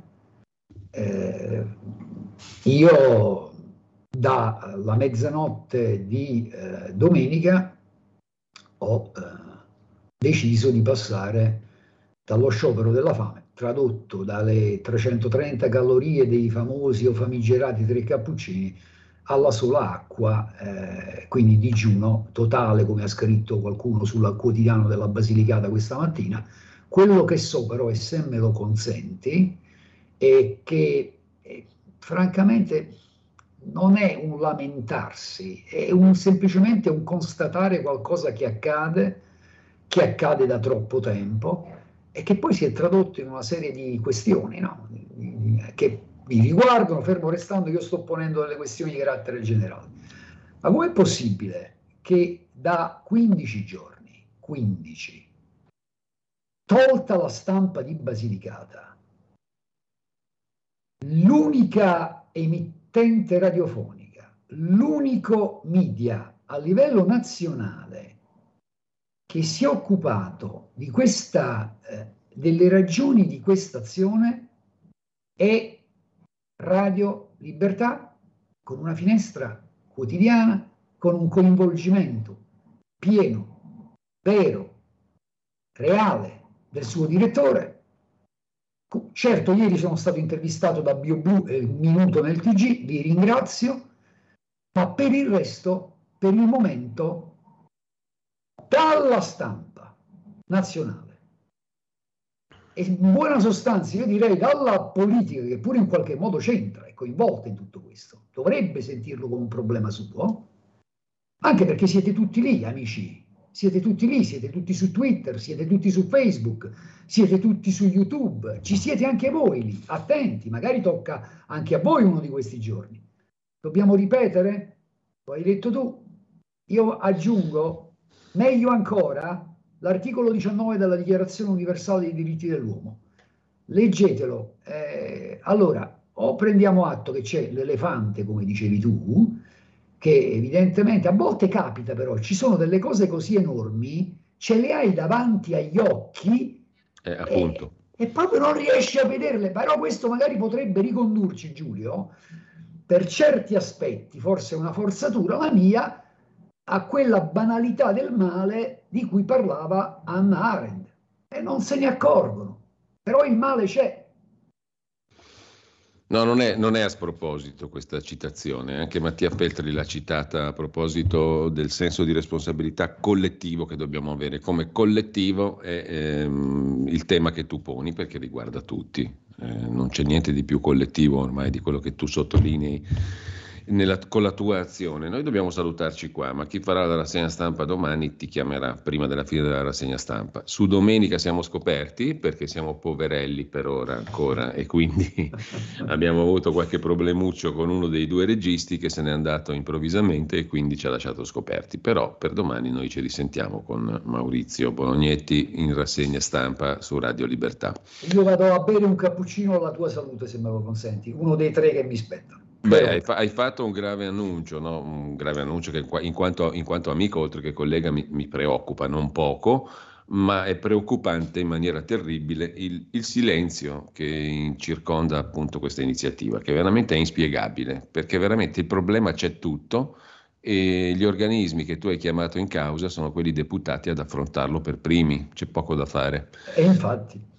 E infatti stanno silenti. Comunque ci sentiamo domani, Maurizio. Grazie per il cappuccino, lo condivido con te spiritualmente. Grazie a te, ciao. Stai ascoltando Radio Libertà, la tua voce libera, senza filtri né censura. La tua radio.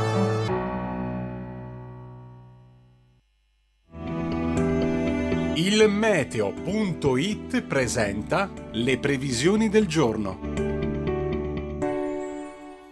Il vortice ciclonico giunto nei giorni scorsi ha abbandonato l'Italia, con il tempo che torna così asciutto anche sulle nostre regioni meridionali. In mattinata sole dominante soprattutto al centro-nord, con cieli spesso anche sereni, eccezion fatta per Lazio, Abruzzo e Molise, dove potranno formarsi delle nubi anche compatte.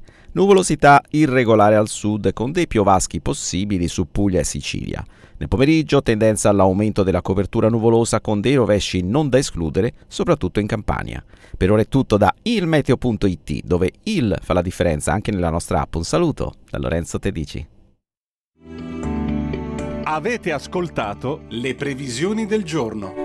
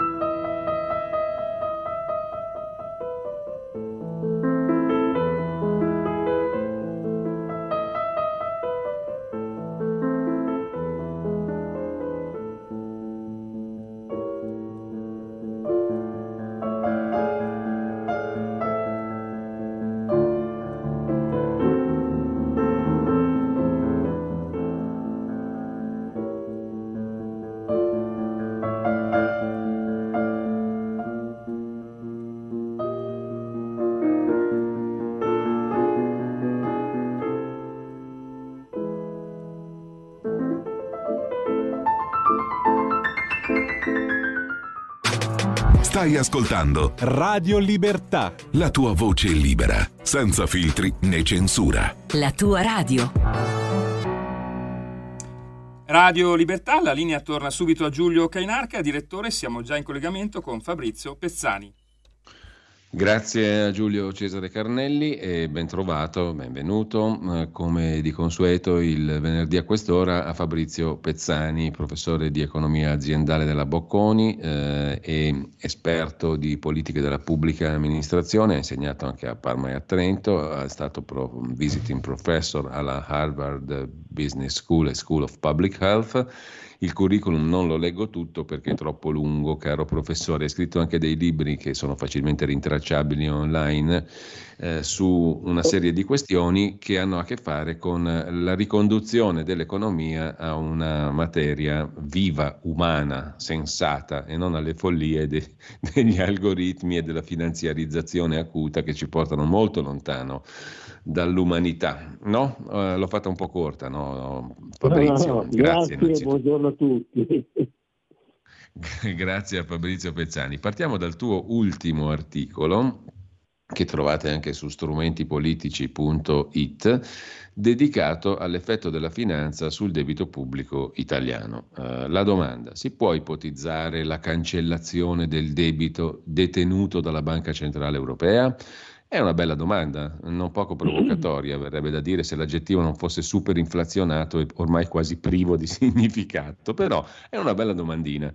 Prima però te ne faccio un'altra, professore, perché vorrei sapere la tua opinione sul bubbone che è scoppiato in Germania sulla questione del debito, no? La Corte dei Conti tedesca e prima ancora la Corte Costituzionale hanno sostanzialmente detto al governo e insomma ai governi, al governo come istituzione, caro governo tedesco, tu non puoi usare i fondi speciali per nascondere il debito pubblico. La faccio corta, no? Questa è un po' sinteticamente. La Corte Costituzionale impedisce al governo di usare una miriade di fondi extra bilancio. Il bilancio pubblico della Germania è buono, è ottimo, è eccellente, peccato che molti soldi vengano tirati fuori dal bilancio. Cos'è, un trucco?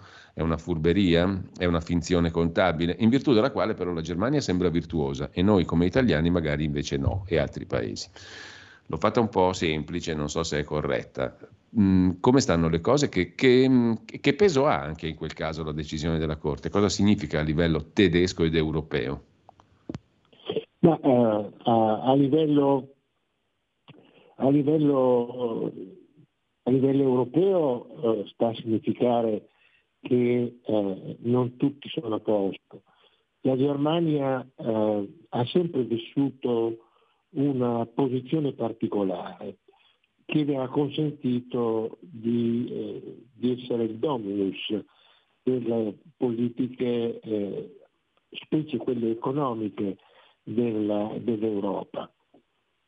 E in realtà in parte motivate dal fatto che ha sempre avuto un'economia molto forte e dal fatto che la posizione che la Germania aveva a ridosso della Russia ha sempre mostrato la necessità che la Germania non, per un qualche motivo non cadesse da qualche altra parte, insomma.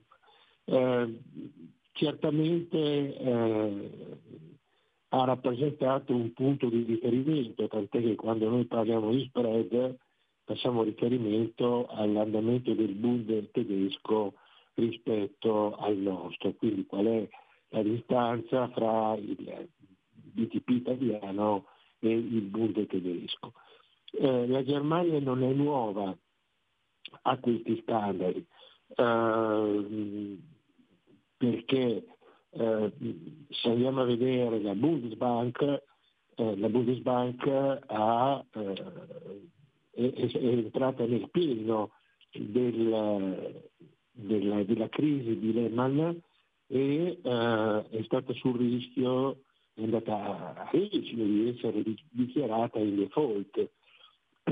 Ha sempre operato in un regime di disattenzione, no? Nei loro confronti, tant'è che nel 2011, quando ci fu il famoso attacco all'Italia, il soggetto che più si occupò di negoziare sui nostri BTP italiani, vendendoli allo scoperto per poi ricomperarli a un prezzo più basso, poi rivenderli ancora allo scoperto e ricomperarli a un prezzo più basso, fu proprio la Bundesbank, no? Quindi anche recentemente ci sono stati dei problemi che hanno costretto la Bundesbank a lasciare a casa migliaia di persone.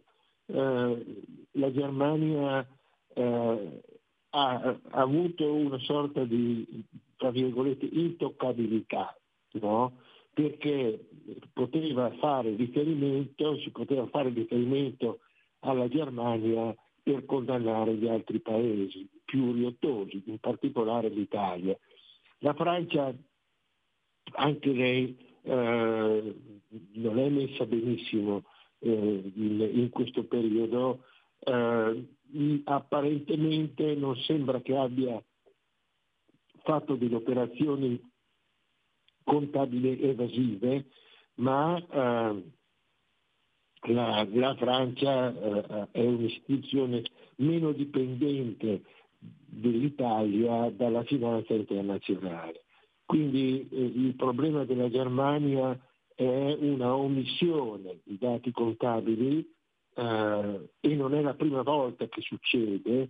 Viene ripresa dalla Corte Costituzionale tedesca e si tratterà di vedere come va a finire. Certamente può essere un elemento che rafforza le nostre eventuali posizioni di confronto, o quantomeno può rafforzare le eventuali richieste che noi siamo costretti a fare per difendere una situazione che da tante cose è stata resa particolarmente difficile. Insomma, questo è il problema, insomma, anche la Germania, e credo che il fatto di avere portato alla luce questa vicenda, che sicuramente da tempo era presente agli occhi della Corte Costituzionale, vuol dire che l'ha fatto perché proprio non poteva più tenerla nascosta.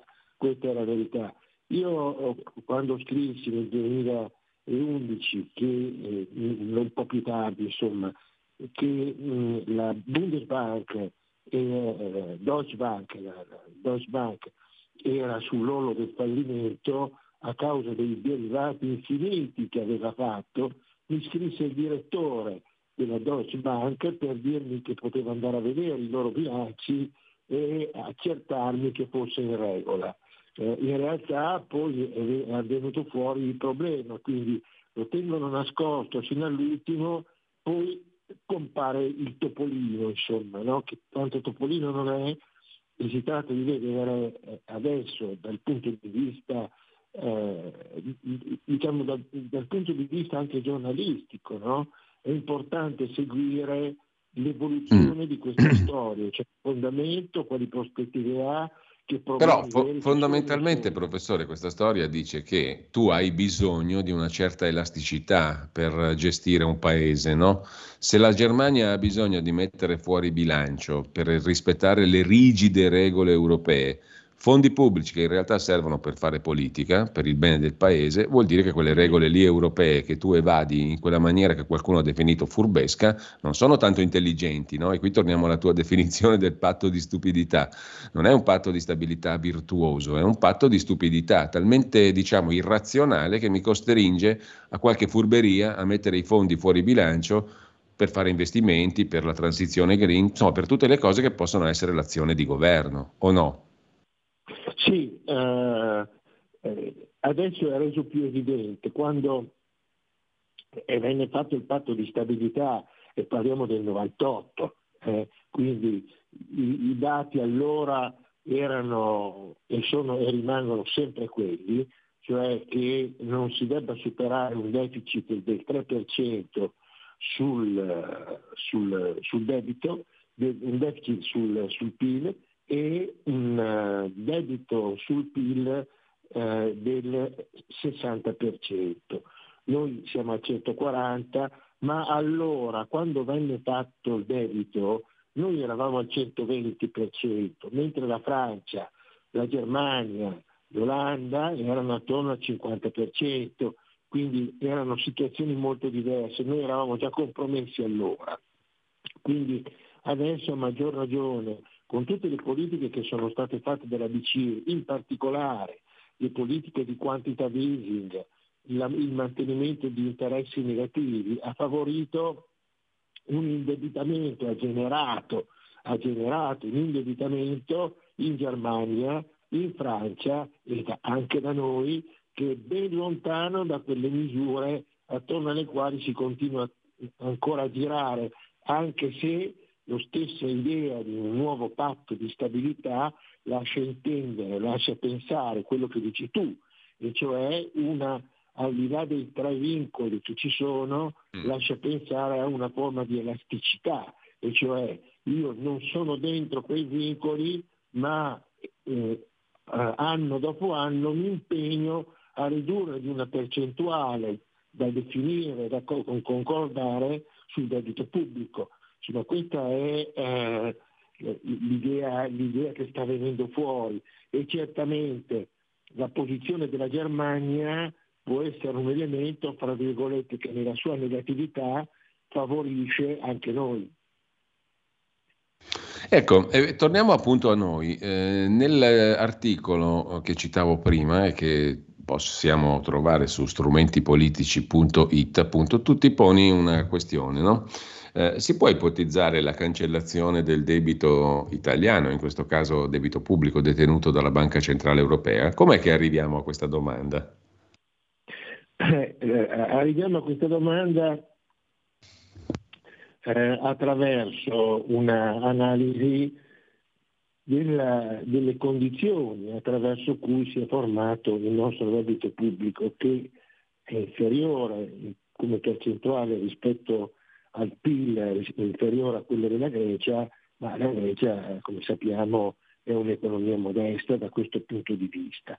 L'Italia è un paese al centro dell'Europa, con una instabilità che la porta sempre tra la destra e la sinistra, ammesso che ci siano ancora queste distinzioni che sembrano scomparire.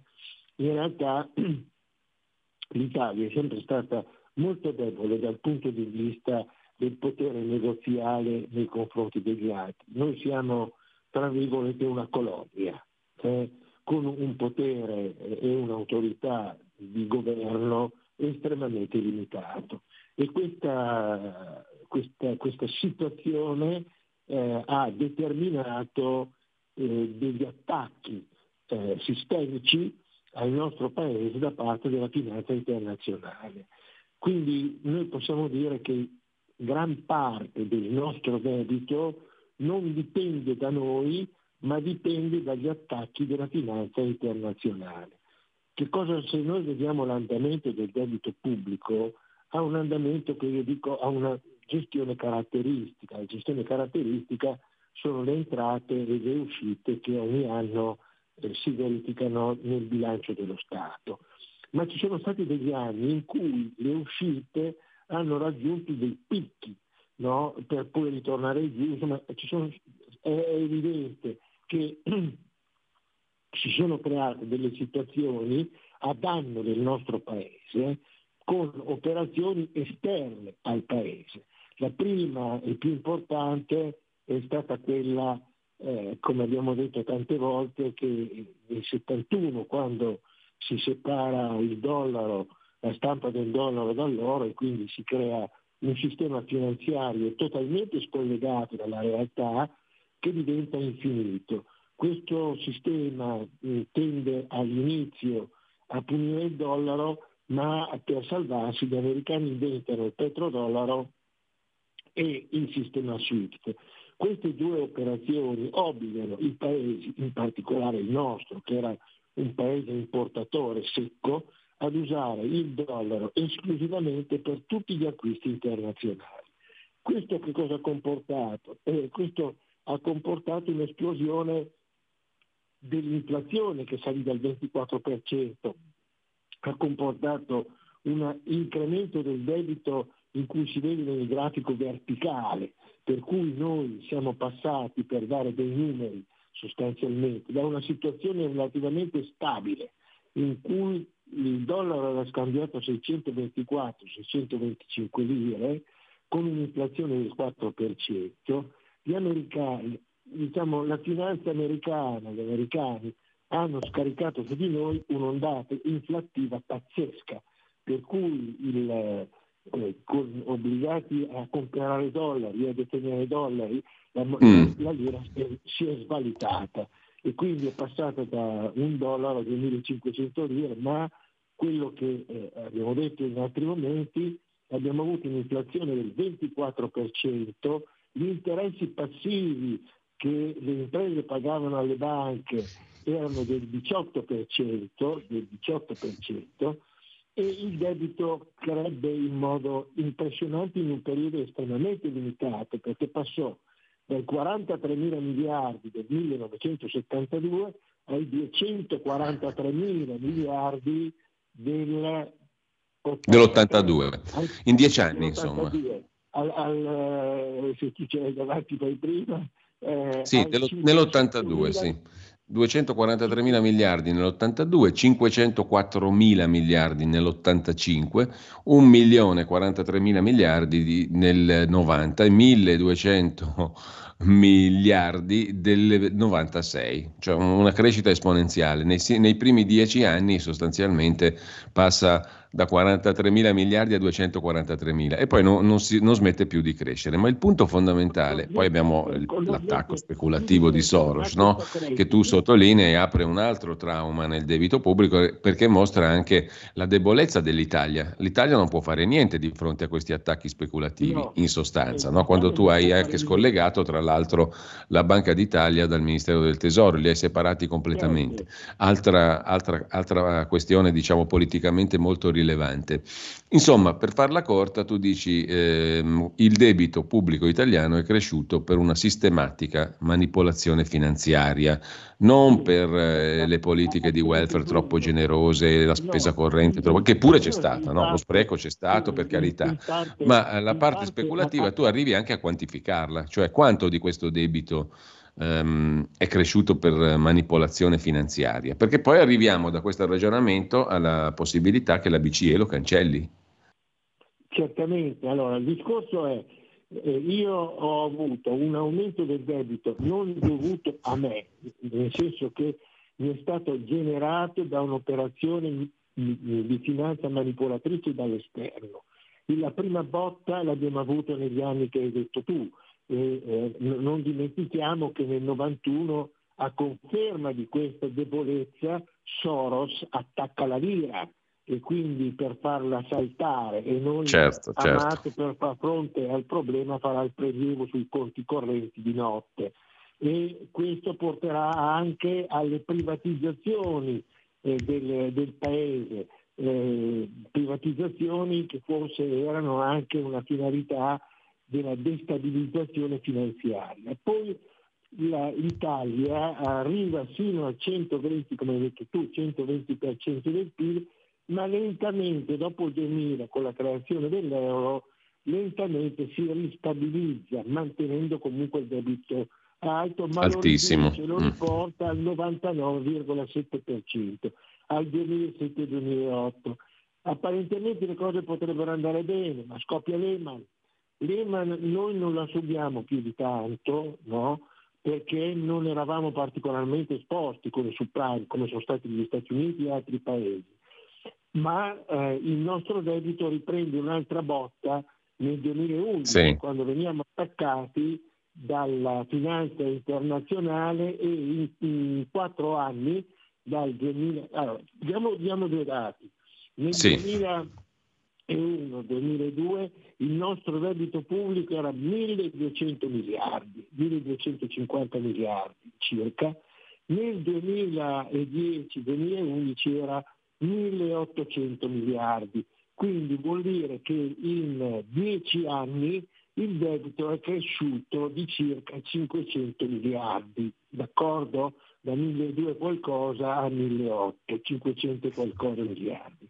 Con l'attacco al paese Quindi con l'attacco in cui si è distinta, come ho detto prima, la Deutsche Bank, attaccando il titolo pubblico italiano senza che nessuno dicesse nulla in Europa, senza che venisse condannata la Deutsche Bank per tutte le operazioni di attacco ai BTP italiani, questo è passato tutto sotto silenzio, Noi dal 2011 con l'attacco al paese, quindi con lo spread, con il rating che innalza nuovamente i tassi di interesse, perché non abbiamo solo il debito da pagare, abbiamo anche gli interessi sul debito da pagare, perché se gli interessi sono il 3% o il 15% con un debito alto cambia. Ci sono stati dei periodi negli anni più bui degli anni 90 in cui metà delle entrate del paese servivano per coprire gli interessi passivi sul debito. Quindi noi abbiamo una mole notevole. Morale della favola.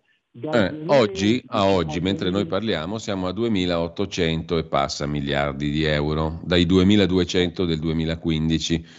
E la cifra è in costante crescita, anche perché crescono i tassi di interesse, dobbiamo pagare ancora più interessi sul debito. Allora, per farla corta, arriviamo al punto, perché tu dici tutto questo debito che aumenta in volume costantemente e anche per effetto degli interessi passivi, per larga parte, per oltre il 40% del suo totale, è effetto di manipolazione finanziaria, con tutta quella scansione temporale che hai ricostruito adesso.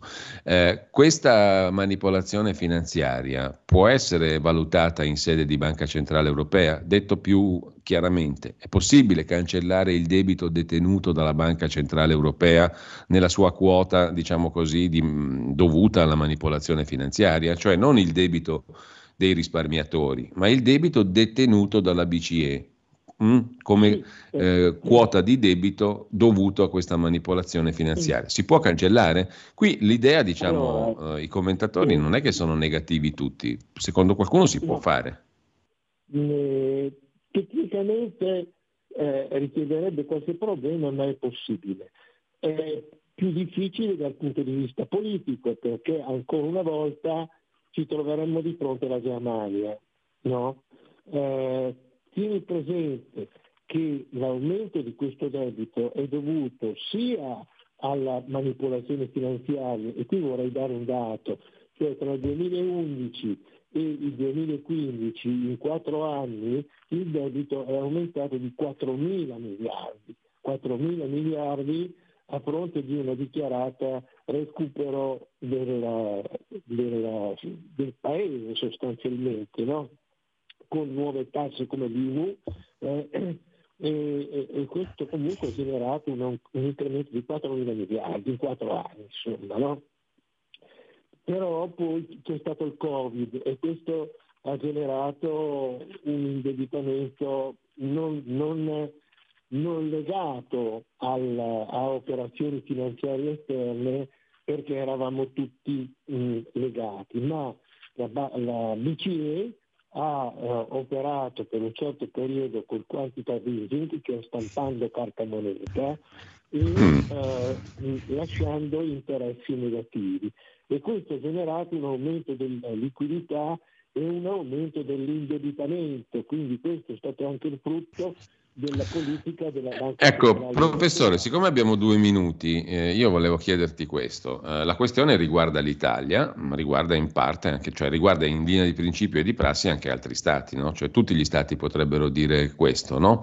Tutti gli stati che fanno parte dell'Unione Europea, che sono sotto il cappello della BCE. L'Italia è stata colpita particolarmente e tu lo dimostri con i numeri alla mano, come abbiamo visto. Quindi il principio è invocabile da parte di tutti.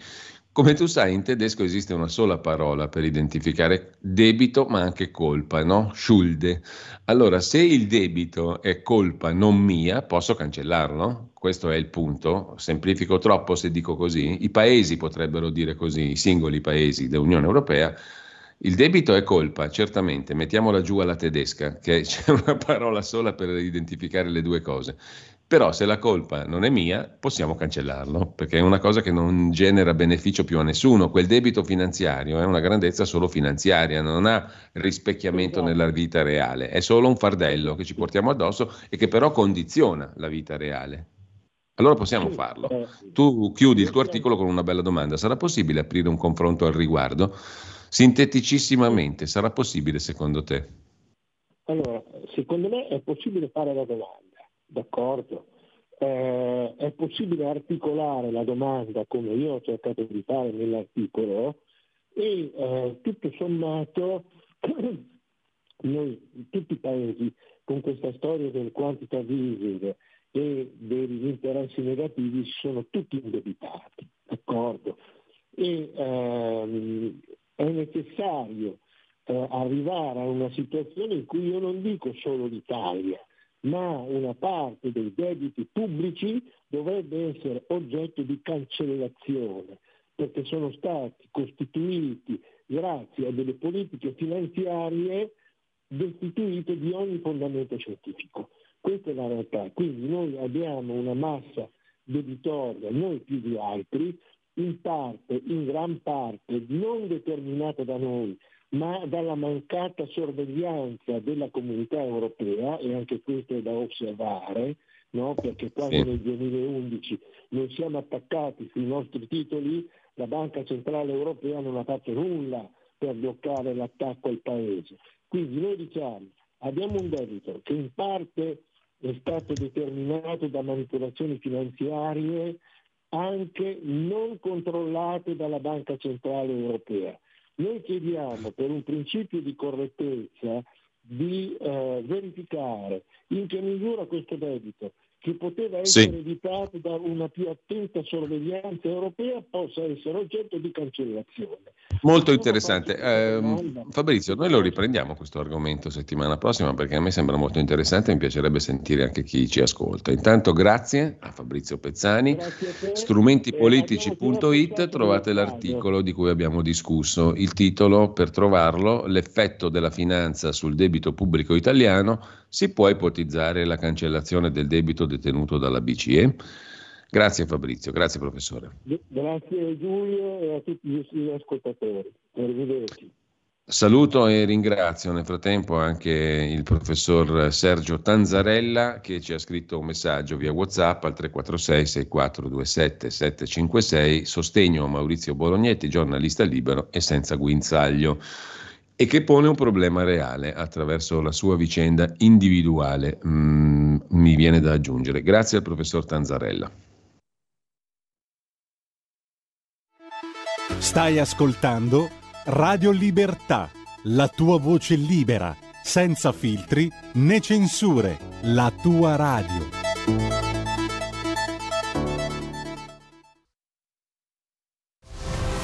C'è un equilibrio tra tutte le cose. Luce e ombra. Bene e male. Non ci saranno più regole. Il popolo si sta sollevando. Se quell'equilibrio viene turbato, l'universo lo corregge. Ogni sabato, ore 16. Ogni domenica, ore 14. Il grande cinema. Movie Time con Vincent.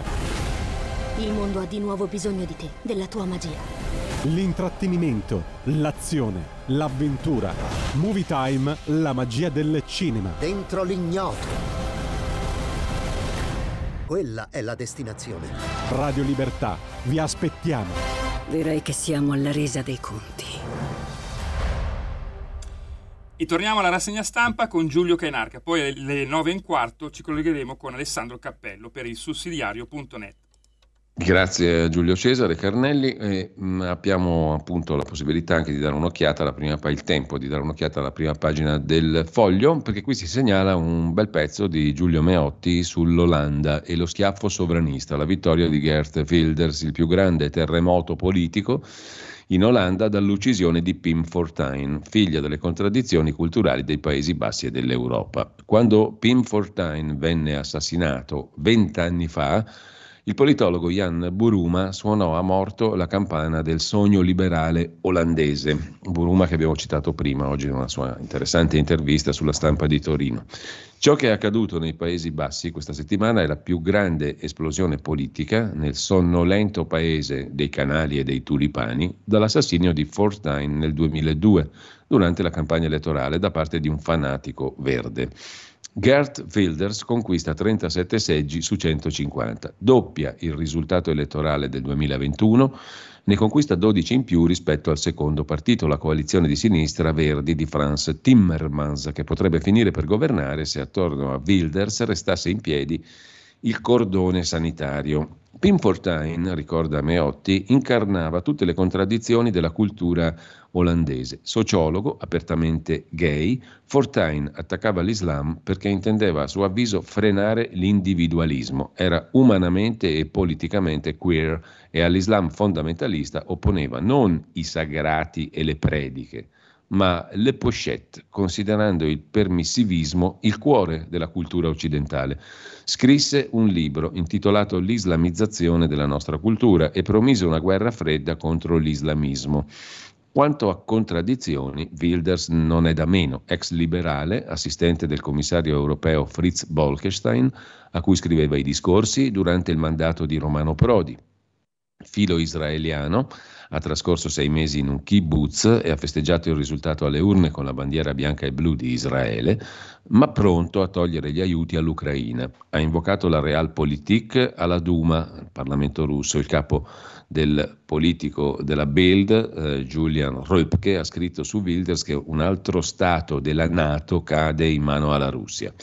Putin deve semplicemente sedersi e guardare, ha scritto Bild. Strizza l'occhio Wilders agli altri populismi europei e, a differenza dell'ungherese Orban, dello spagnolo Abascal e di Meloni, Wilders è favorevole alle nozze gay, all'eutanasia, all'aborto. Un alleato di quei sovranisti italiani e spagnoli che, da olandese, non ha esitato a chiamare fannulloni i paesi indebitati e bisognosi di aiuti finanziari da parte dei frugali paesi del nord. L'Olanda, assieme all'Inghilterra, registra l'opinione pubblica più filo-ucraina in Europa, con buona pace del libertinismo di Wilders rispetto alla Russia. Sarebbe facile evocare l'apocalisse antifascista, scrive Giulio Meotti sul Foglio, ma non si capirebbe Wilders senza il grande shock culturale olandese, lo stesso che emerse in nuce già al tempo di Forstein, e non si capirebbe che le idee di Wilders sul multiculturalismo sono ormai sempre più mainstream in Olanda. Han ten Broeke, del partito del premier Mark Rutte, ha giustificato il bando olandese dei ministri turchi osservando che Erasmo da Rotterdam scelse l'Olanda perché era un paradiso per la libertà. Insomma, in Olanda le idee di Wilders sono largamente diffuse, per questo è arrivato lo schiaffo sovranista. Sul Dubbio, il quotidiano degli avvocati, faccio in tempo a segnalare l'apertura sugli allarmi inascoltati e i ricatti emotivi. Così muore una ragazza, Giulia, dalla chiamata senza risposta al 112 ai messaggi struggenti alle amiche, alla fine è rimasta sola. Mentre Maria Elena Boschi, per Italia Viva, propone un fondo per risarcire le vittime di errori giudiziari subito. Ogni anno ci sono moltissime vittime di errori giudiziari, dal 91 al 22 30.778 casi, 547 solo nel 2022. Nessuno può restituire serenità o salute, ma lo Stato deve almeno risarcire a livello economico per i danni da mala giustizia, un fondo per risarcire le vittime, e basta con i decreti legge emergenziali, dice l'esponente di Italia Viva. Sul quotidiano Italia Oggi compare a pagina 8 l'intervista molto bella di Antonino Danna a Mattia Feltri, che avevo citato prima. Il destino è nelle nostre mani, titola Italia Oggi, e lo dice Mattia Feltri, direttore dell'Huffington Post. Il giornalismo odierno mette i fatti al servizio delle proprie idee e non viceversa. Noi giornalisti siamo vissuti come attori della battaglia politica, non come narratori della vita pubblica. È sbagliato, è ovvio che si debba fare anche battaglia politica, ma spesso è troppo al servizio del consenso al leader di riferimento. Al Foglio con Giuliano Ferrara tanti anni fa scherzavamo, racconta Mattia Feltri, dicendo che i giornalisti prima che le suole, come si diceva un tempo, dovrebbero consumare il cervello, cioè usarlo un po' di più. Andare più in profondità nelle cose non è facile. Noi italiani ci lamentiamo sempre, ma è la prima volta di una donna a capo del governo che è una cosa positiva. Ce n'è un'altra a capo dell'opposizione. Mi sembra l'unica novità oggi, per il resto la solita confusione. Ci si candida alle elezioni proponendo un'idea di mondo, cosa che la politica non fa. Il vero disastro dei 5 Stelle non fu il vaffanculo, ma dire diteci voi quel che dobbiamo fare. No, dimmi tu che cosa hai in testa e ti dirò se mi piace. Così Mattia Feltri, intervistato dal nostro Antonino Danna. Sempre su Italia Oggi poi c'è la questione dei valichi transfrontalieri chiusi. Siamo chiusi in casa senza valichi, scrive Carlo Valentini. Parte da Courmayeur il grido d'allarme delle imprese. Fermo l'export a causa dei lavori. Raddoppiare il traforo del Bianco e nuove autostrade, chiedono gli industriali. I trafori sono interessi strategici.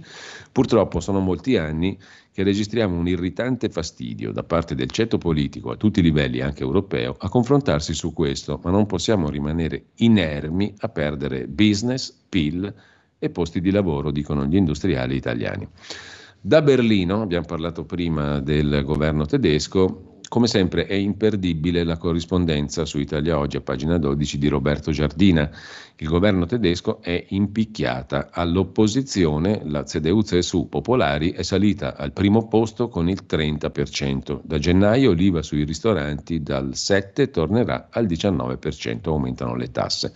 Mercoledì ha incontrato a Berlino un Olaf Scholz abbacchiato, benché in apparenza sorridente. In Italia, se nei sondaggi Frau Giorgia scende dello 0, già si parla del suo partito in difficoltà, basta mezzo punto.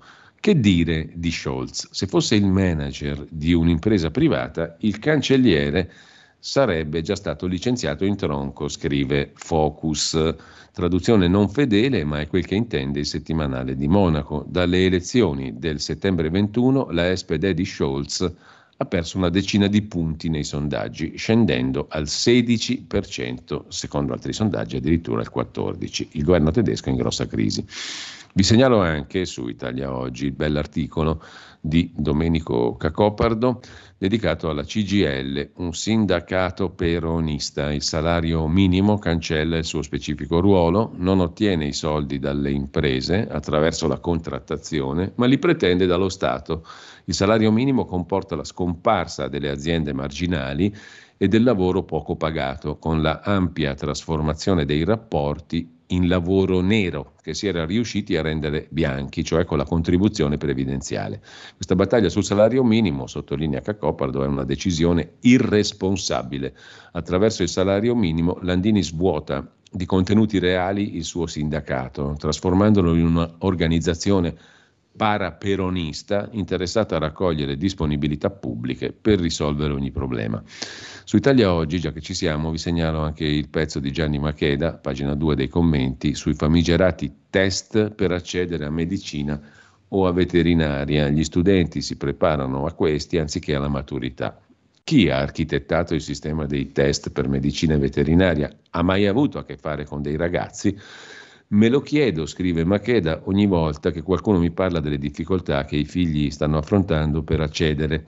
Va detto intanto che stiamo parlando del TOLC, acronimo di test online CISIA, una prova individuale su piattaforma informatica composta da quesiti selezionati automaticamente e casualmente dal database CISIA, consorzio interuniversitario che gestisce tutto questo ambaradan. Il pezzo è molto efficace circa l'irrazionalità di questi famigerati test per accedere a medicina veterinaria. Ma c'è da segnalare anche su Repubblica, siamo a pagina 25, l'articolo di Pierluigi Pisa sull'intelligenza artificiale e sull'azzardo di Altman, il Chief Executive Officer Sam Altman di OpenAI, che se n'è andato e poi è stato ripreso. E OpenAI ha un progetto, il progetto Q*, per la mente sovraumana. Il licenziamento poi rientrato dell'amministratore delegato è stato forse causato dai timori nel consiglio di amministrazione per una forma di intelligenza artificiale, questa Q con l'asterisco, pericolosa per l'uomo. Pericolosa perché lo si scopre solo leggendo l'articolo. Questa forma di questo progetto, anzi, dell'azienda chiamato Q-Star, si legge così, Q con l'asterisco, riguarderebbe un tipo di intelligenza artificiale molto vicina alla intelligenza artificiale, quella appunto che conosciamo come sigla in AGI. Che cosa significa? Così viene chiamata l'intelligenza artificiale generale, che un giorno si pensa potrà replicare e sorpassare le capacità umane. OpenAI è diventata famosa nel mondo per ChatGPT e per il software per creare immagini, DALL-E. Come farebbe un essere umano, ma la sua missione è quella di raggiungere la AGI, cioè l'intelligenza artificiale generale, quella che appunto replicherebbe le capacità umane. Fatevi una lettura, date una lettura approfondita a questo articolo di Repubblica, che riprenderemo perché adesso non abbiamo il tempo. Messa così è tutta, diciamo così, raffazzonata l'esposizione, però l'articolo è molto interessante, a pagina 25, Pierluigi Pisa, su Repubblica di questa mattina. Stai ascoltando Radio Libertà, la tua voce libera, senza filtri né censura. La tua radio. Umberto Eco parla dei promessi sposi di Manzoni. Io avevo scritto una volta un saggio che in Manzoni c'è una specie di polemica contro il linguaggio verbale, contro le parole che servono per ingannare il popolo.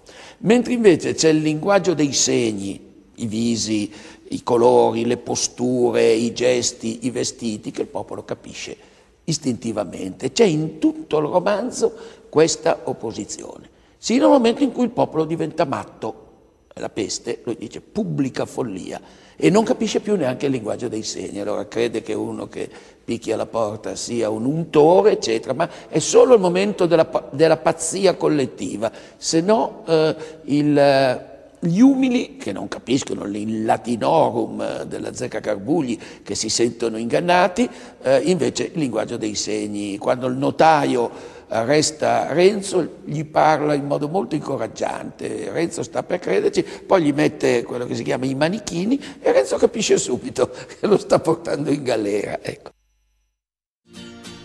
Il sussidiario.net, per non andare a scuola dai cattivi maestri.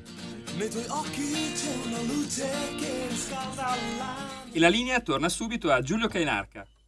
Grazie a Giulio Cesare Carnelli e un saluto a Alessandro Cappello, coordinatore editoriale di ilsussidiario.net, che abbiamo citato anche stamani per il bell'articolo di Nicola Berti sul voto in Olanda e l'altrettanto interessante pezzo di Arturo Illia sull'Argentina di Javier Milei e sulle narrazioni errate che si sono moltiplicate fuori dall'Argentina intorno al nuovo presidente. Ma oggi parliamo di un altro argomento. Intanto buongiorno ad Alessandro Cappello.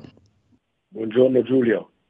Allora, parliamo di un altro argomento, dicevo, al quale pure il sussidiario, come per la verità quasi tutti gli organi di informazione e tutti noi, ha dedicato diversi commenti, il primo dei quali approfondiremo in maniera particolare, ma ce ne sono almeno un paio che vorrei citare. Una lettera al ministro Valditara, che compare anche stamani in home page, di Monica Bottai, un appello al ministro Valditara.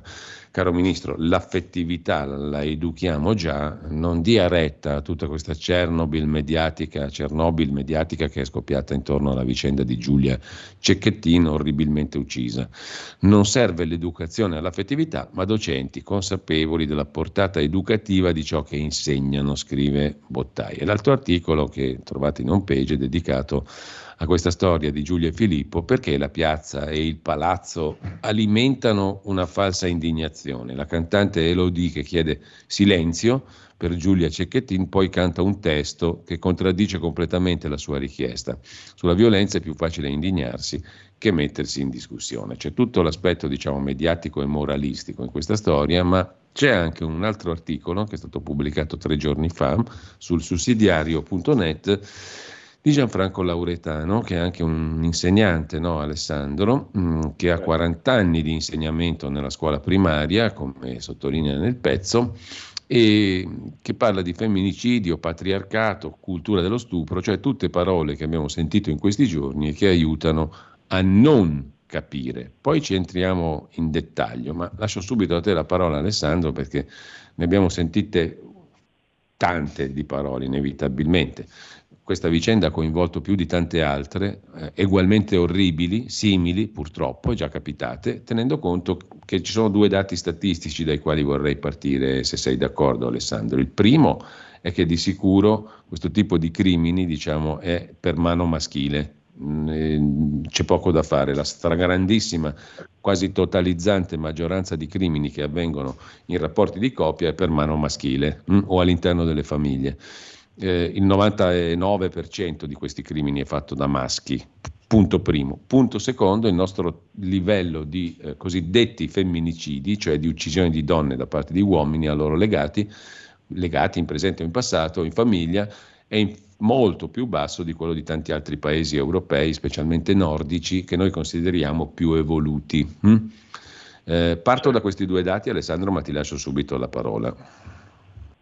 Ma guarda, Giulio, intanto tu hai introdotto la questione, diciamo, dei numeri, delle statistiche, che sono importanti perché appunto tu hai citato che i paesi nordici hanno un livello più elevato di femminicidi e certamente i paesi nordici dell'Europa non certo, come dire, hanno una cultura patriarcale, quindi questo già ci dice che chi, come dire, ha subito alzato le bandiere ideologiche attaccando una cultura patriarcale nel nostro paese che non esiste più da decenni è già fuori strada. Certo, se in termini assoluti la Germania è il paese dove si registrano più femminicidi, l'Italia è al quarto posto in termini, diciamo, assoluti, perché è chiaro che i dati vanno rapportati al numero di popolazione che ciascun paese ha, e quindi se si tiene appunto il numero di femminicidi in rapporto alla popolazione, addirittura il nostro paese è molto in giù, quindi diciamo che ha una percentuale molto bassa. Questo evidentemente non significa, come dire, non sentire tutta la tristezza infinita, il dolore infinito che tutti abbiamo provato per la storia di Giulia, che è stata barbaramente uccisa. Questo amore che si trasforma in orrore. E questo è dovuto, credo, non tanto a una cultura appunto patriarcale che non esiste più nel nostro paese ma da tanto tempo, ma è dovuto al fatto che il tipo umano che abbiamo costruito non regge più. Decenni di primato del relativismo culturale, questa esaltazione della libertà individuale, questa cultura del possesso e del dominio, questo, diciamo, narcisismo che vede l'uomo onnipotente che deve soddisfare tutto quello che desidera, le proprie esigenze devono venire prima di tutto. Ecco, questo tipo umano, come dire, fa poi nascere questo tipo di orrore, questo tipo di, come dire, di violenza inaudita. E quindi credo che il primo punto per tutti quelli che hanno dedicato ore e ore di trasmissione televisiva sarebbe quello di ammettere che appunto la cultura che oggi c'è nel nostro paese, di cui i giovani si imbevono, è una cultura che poi fa nascere molto più facilmente questi orrori. E quindi questo è un primo dato che dovrebbe, credo, interrogare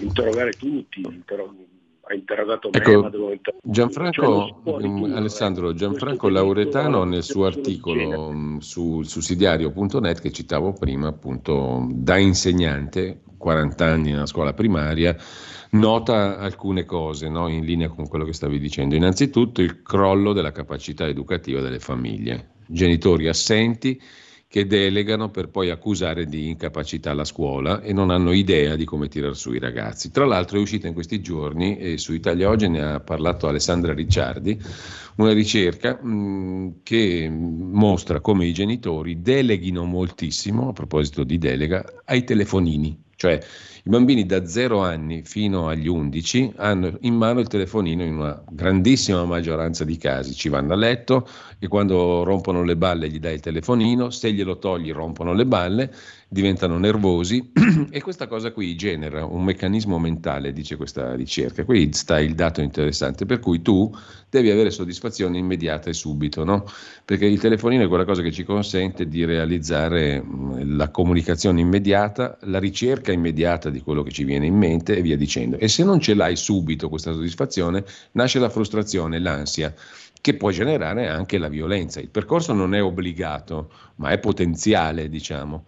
È interessante questo aspetto, no? E i genitori delegano tranquillamente al telefonino. Questo rompe le balle, gli diamo in mano il telefonino e se glielo togliamo rompe le balle ancora di più. Quindi tienilo in mano, fai quello che vuoi. Sì, la famiglia è veramente... Anche quando mangiano, ti sarà capitato anche a te, Alessandro, in qualche locale pubblico di vedere bambini piccolissimi col telefonino in mano presso tavolate di adulti. Assolutamente, assolutamente. Credo che oggi uno dei problemi veri, reali, è proprio la crisi educativa della famiglia. Questo è un tema centrale. Che andrebbe affrontato, come è in crisi fortemente a mio avviso anche l'ambito della scuola. La scuola è in crisi da un punto di vista educativo proprio perché a mio avviso i docenti, come diceva stamattina Monica Bottai, nella gran parte non hanno consapevolezza dell'importanza educativa del proprio lavoro. Credo che la scuola da questo punto di vista abbia tutti gli attrezzi per poter realizzare i propri obiettivi educativi senza aggiungerne altri, come ad esempio appunto l'educazione all'affettività e tutti quei progetti che ogni volta che sorge qualche problema vengono inserite nelle scuole, l'educazione stradale, e vengono inserite tutte queste cose, ma non viene in qualche modo, ripresa la consapevolezza del proprio ruolo. Il ruolo del docente, a mio avviso, è un ruolo anch'esso molto, molto in crisi. E quindi a mio avviso, come peraltro dice Monica Bottai, una professoressa, insegnante di scuola secondaria superiore stamattina sul sussidiario, forse il ministro si dovrebbe concentrare a mio avviso di più su come e quale strumento oggi servirebbe per fare in modo che l'insegnante, il docente, svolga appieno il proprio ruolo, ed è un ruolo fondamentale. La famiglia è in crisi, la scuola è in crisi, ma è in crisi anche il rapporto tra la famiglia e la scuola. Oggi è molto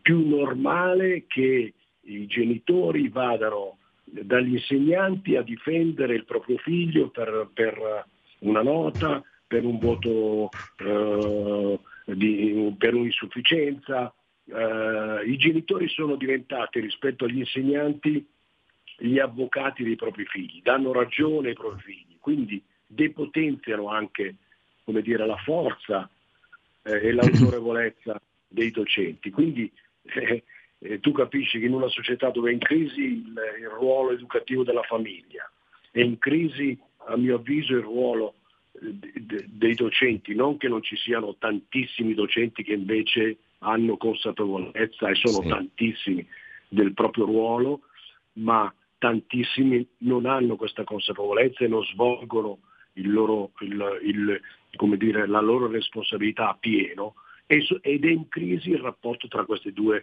grandi ambiti educativi. E allora poi, non ci si può stupire se avvengono, non dico orrori come è stata vittima Giulia, ma anche pestaggi nelle scuole, zuffe, disagi e litigi tra insegnanti e genitori, eccetera. Quindi credo che ci sia davvero non tanto da aggiungere un corso, un'educazione per l'ennesimo o lo psicologo, bisognerebbe già utilizzare quello che già si ha come strumento, le linee guida dell'insegnamento ha già dentro tutto, ha già dentro la possibilità per i docenti di ogni materia di educare alle relazioni positive, all'accoglienza dell'altro, al rispetto reciproco. È già dentro in ogni materia questa preoccupazione educativa, penso. Senza aggiungere. Allora, Alessandro, dobbiamo salutarci qua, però voglio ritornare brevissimamente in conclusione proprio al racconto che fa da docente, da 40 anni di insegnante nella scuola primaria, Gianfranco Lauretano, in questo bel pezzo che abbiamo preso come punto di partenza. Oltre alla questione della incapacità educativa delle famiglie, come maestro, come osservatore della realtà, Lauretano nota l'accesso sempre più anticipato alla pornografia, che pur sempre una visione strumentale dell'altro, una casistica diffusa in cui spesso i bambini picchiano i genitori in casa, l'azzeramento dei riferimenti educativi, insegnante, allenatore, sacerdote. E ne viene fuori che cosa? Un io iperestetico, il tipo umano che è sotto gli occhi di questo insegnante è quello dell'io dilatato, l'io assoluto, il narcisismo totale che caratterizza maschi e femmine, che mi sembra una lettura molto interessante, perché quando tu sei io, cioè sei un narcisista assoluto, è evidente che concepisci l'altro come qualcosa che può ostacolarti, che non soddisfa i tuoi desideri, che magari ti porta anche a essere violento, c'è poco da fare. Il narcisismo totale, l'io assoluto, non concepisce l'altro, se non in maniera vagamente strumentale o comunque sussidiaria al raggiungimento del tuo obiettivo, del tuo desiderio, del tuo essere io, fondamentalmente. No? È interessante questa lettura. È molto interessante. Oggi... credo che, come già rilevava Lauretano, è evidente che i giovani vanno a dissetarsi sui social media, le canzoni. Tu citavi prima la canzone di Sfera Ebbasta, una canzone che è un inno al possesso della gelosia, una gaffe clamorosa di Elodie da questo punto di vista, una canzone che dice sei soltanto mia, mai più a nessuno, odio chi altro ti ha avuto o fatto sentire al sicuro, per te vado in galera e se domani finisce è un problema. Capisci, questa è una cultura. I nostri ragazzi ascoltano queste canzoni, vanno sui social media, aumentano, come dicevi tu, questa visione dove l'io è al centro assoluto di tutta la realtà, e peraltro questo individuo è profondamente solo, anche se è connesso con tutto il mondo, è profondamente solo, tant'è che poi quando ha qualche problema si ritrova solo.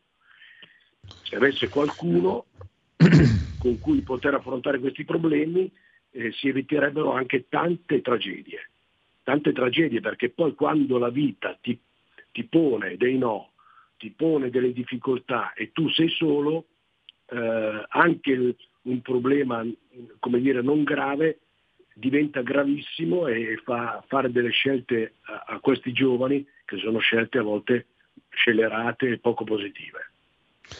Allora, grazie Alessandro Cappello, coordinatore editoriale il sussidiario.net. Buon venerdì, buona fine settimana, buon lavoro Alessandro e grazie ancora. Buongiorno anche ai radioascoltatori di Radio Libertà. Grazie e tra poco torniamo al Senato. Ieri pomeriggio una seduta particolarmente interessante che ripercorreremo insieme, potete riascoltare. Buon ascolto, buona mattinata a tutti. Avete ascoltato la rassegna stampa.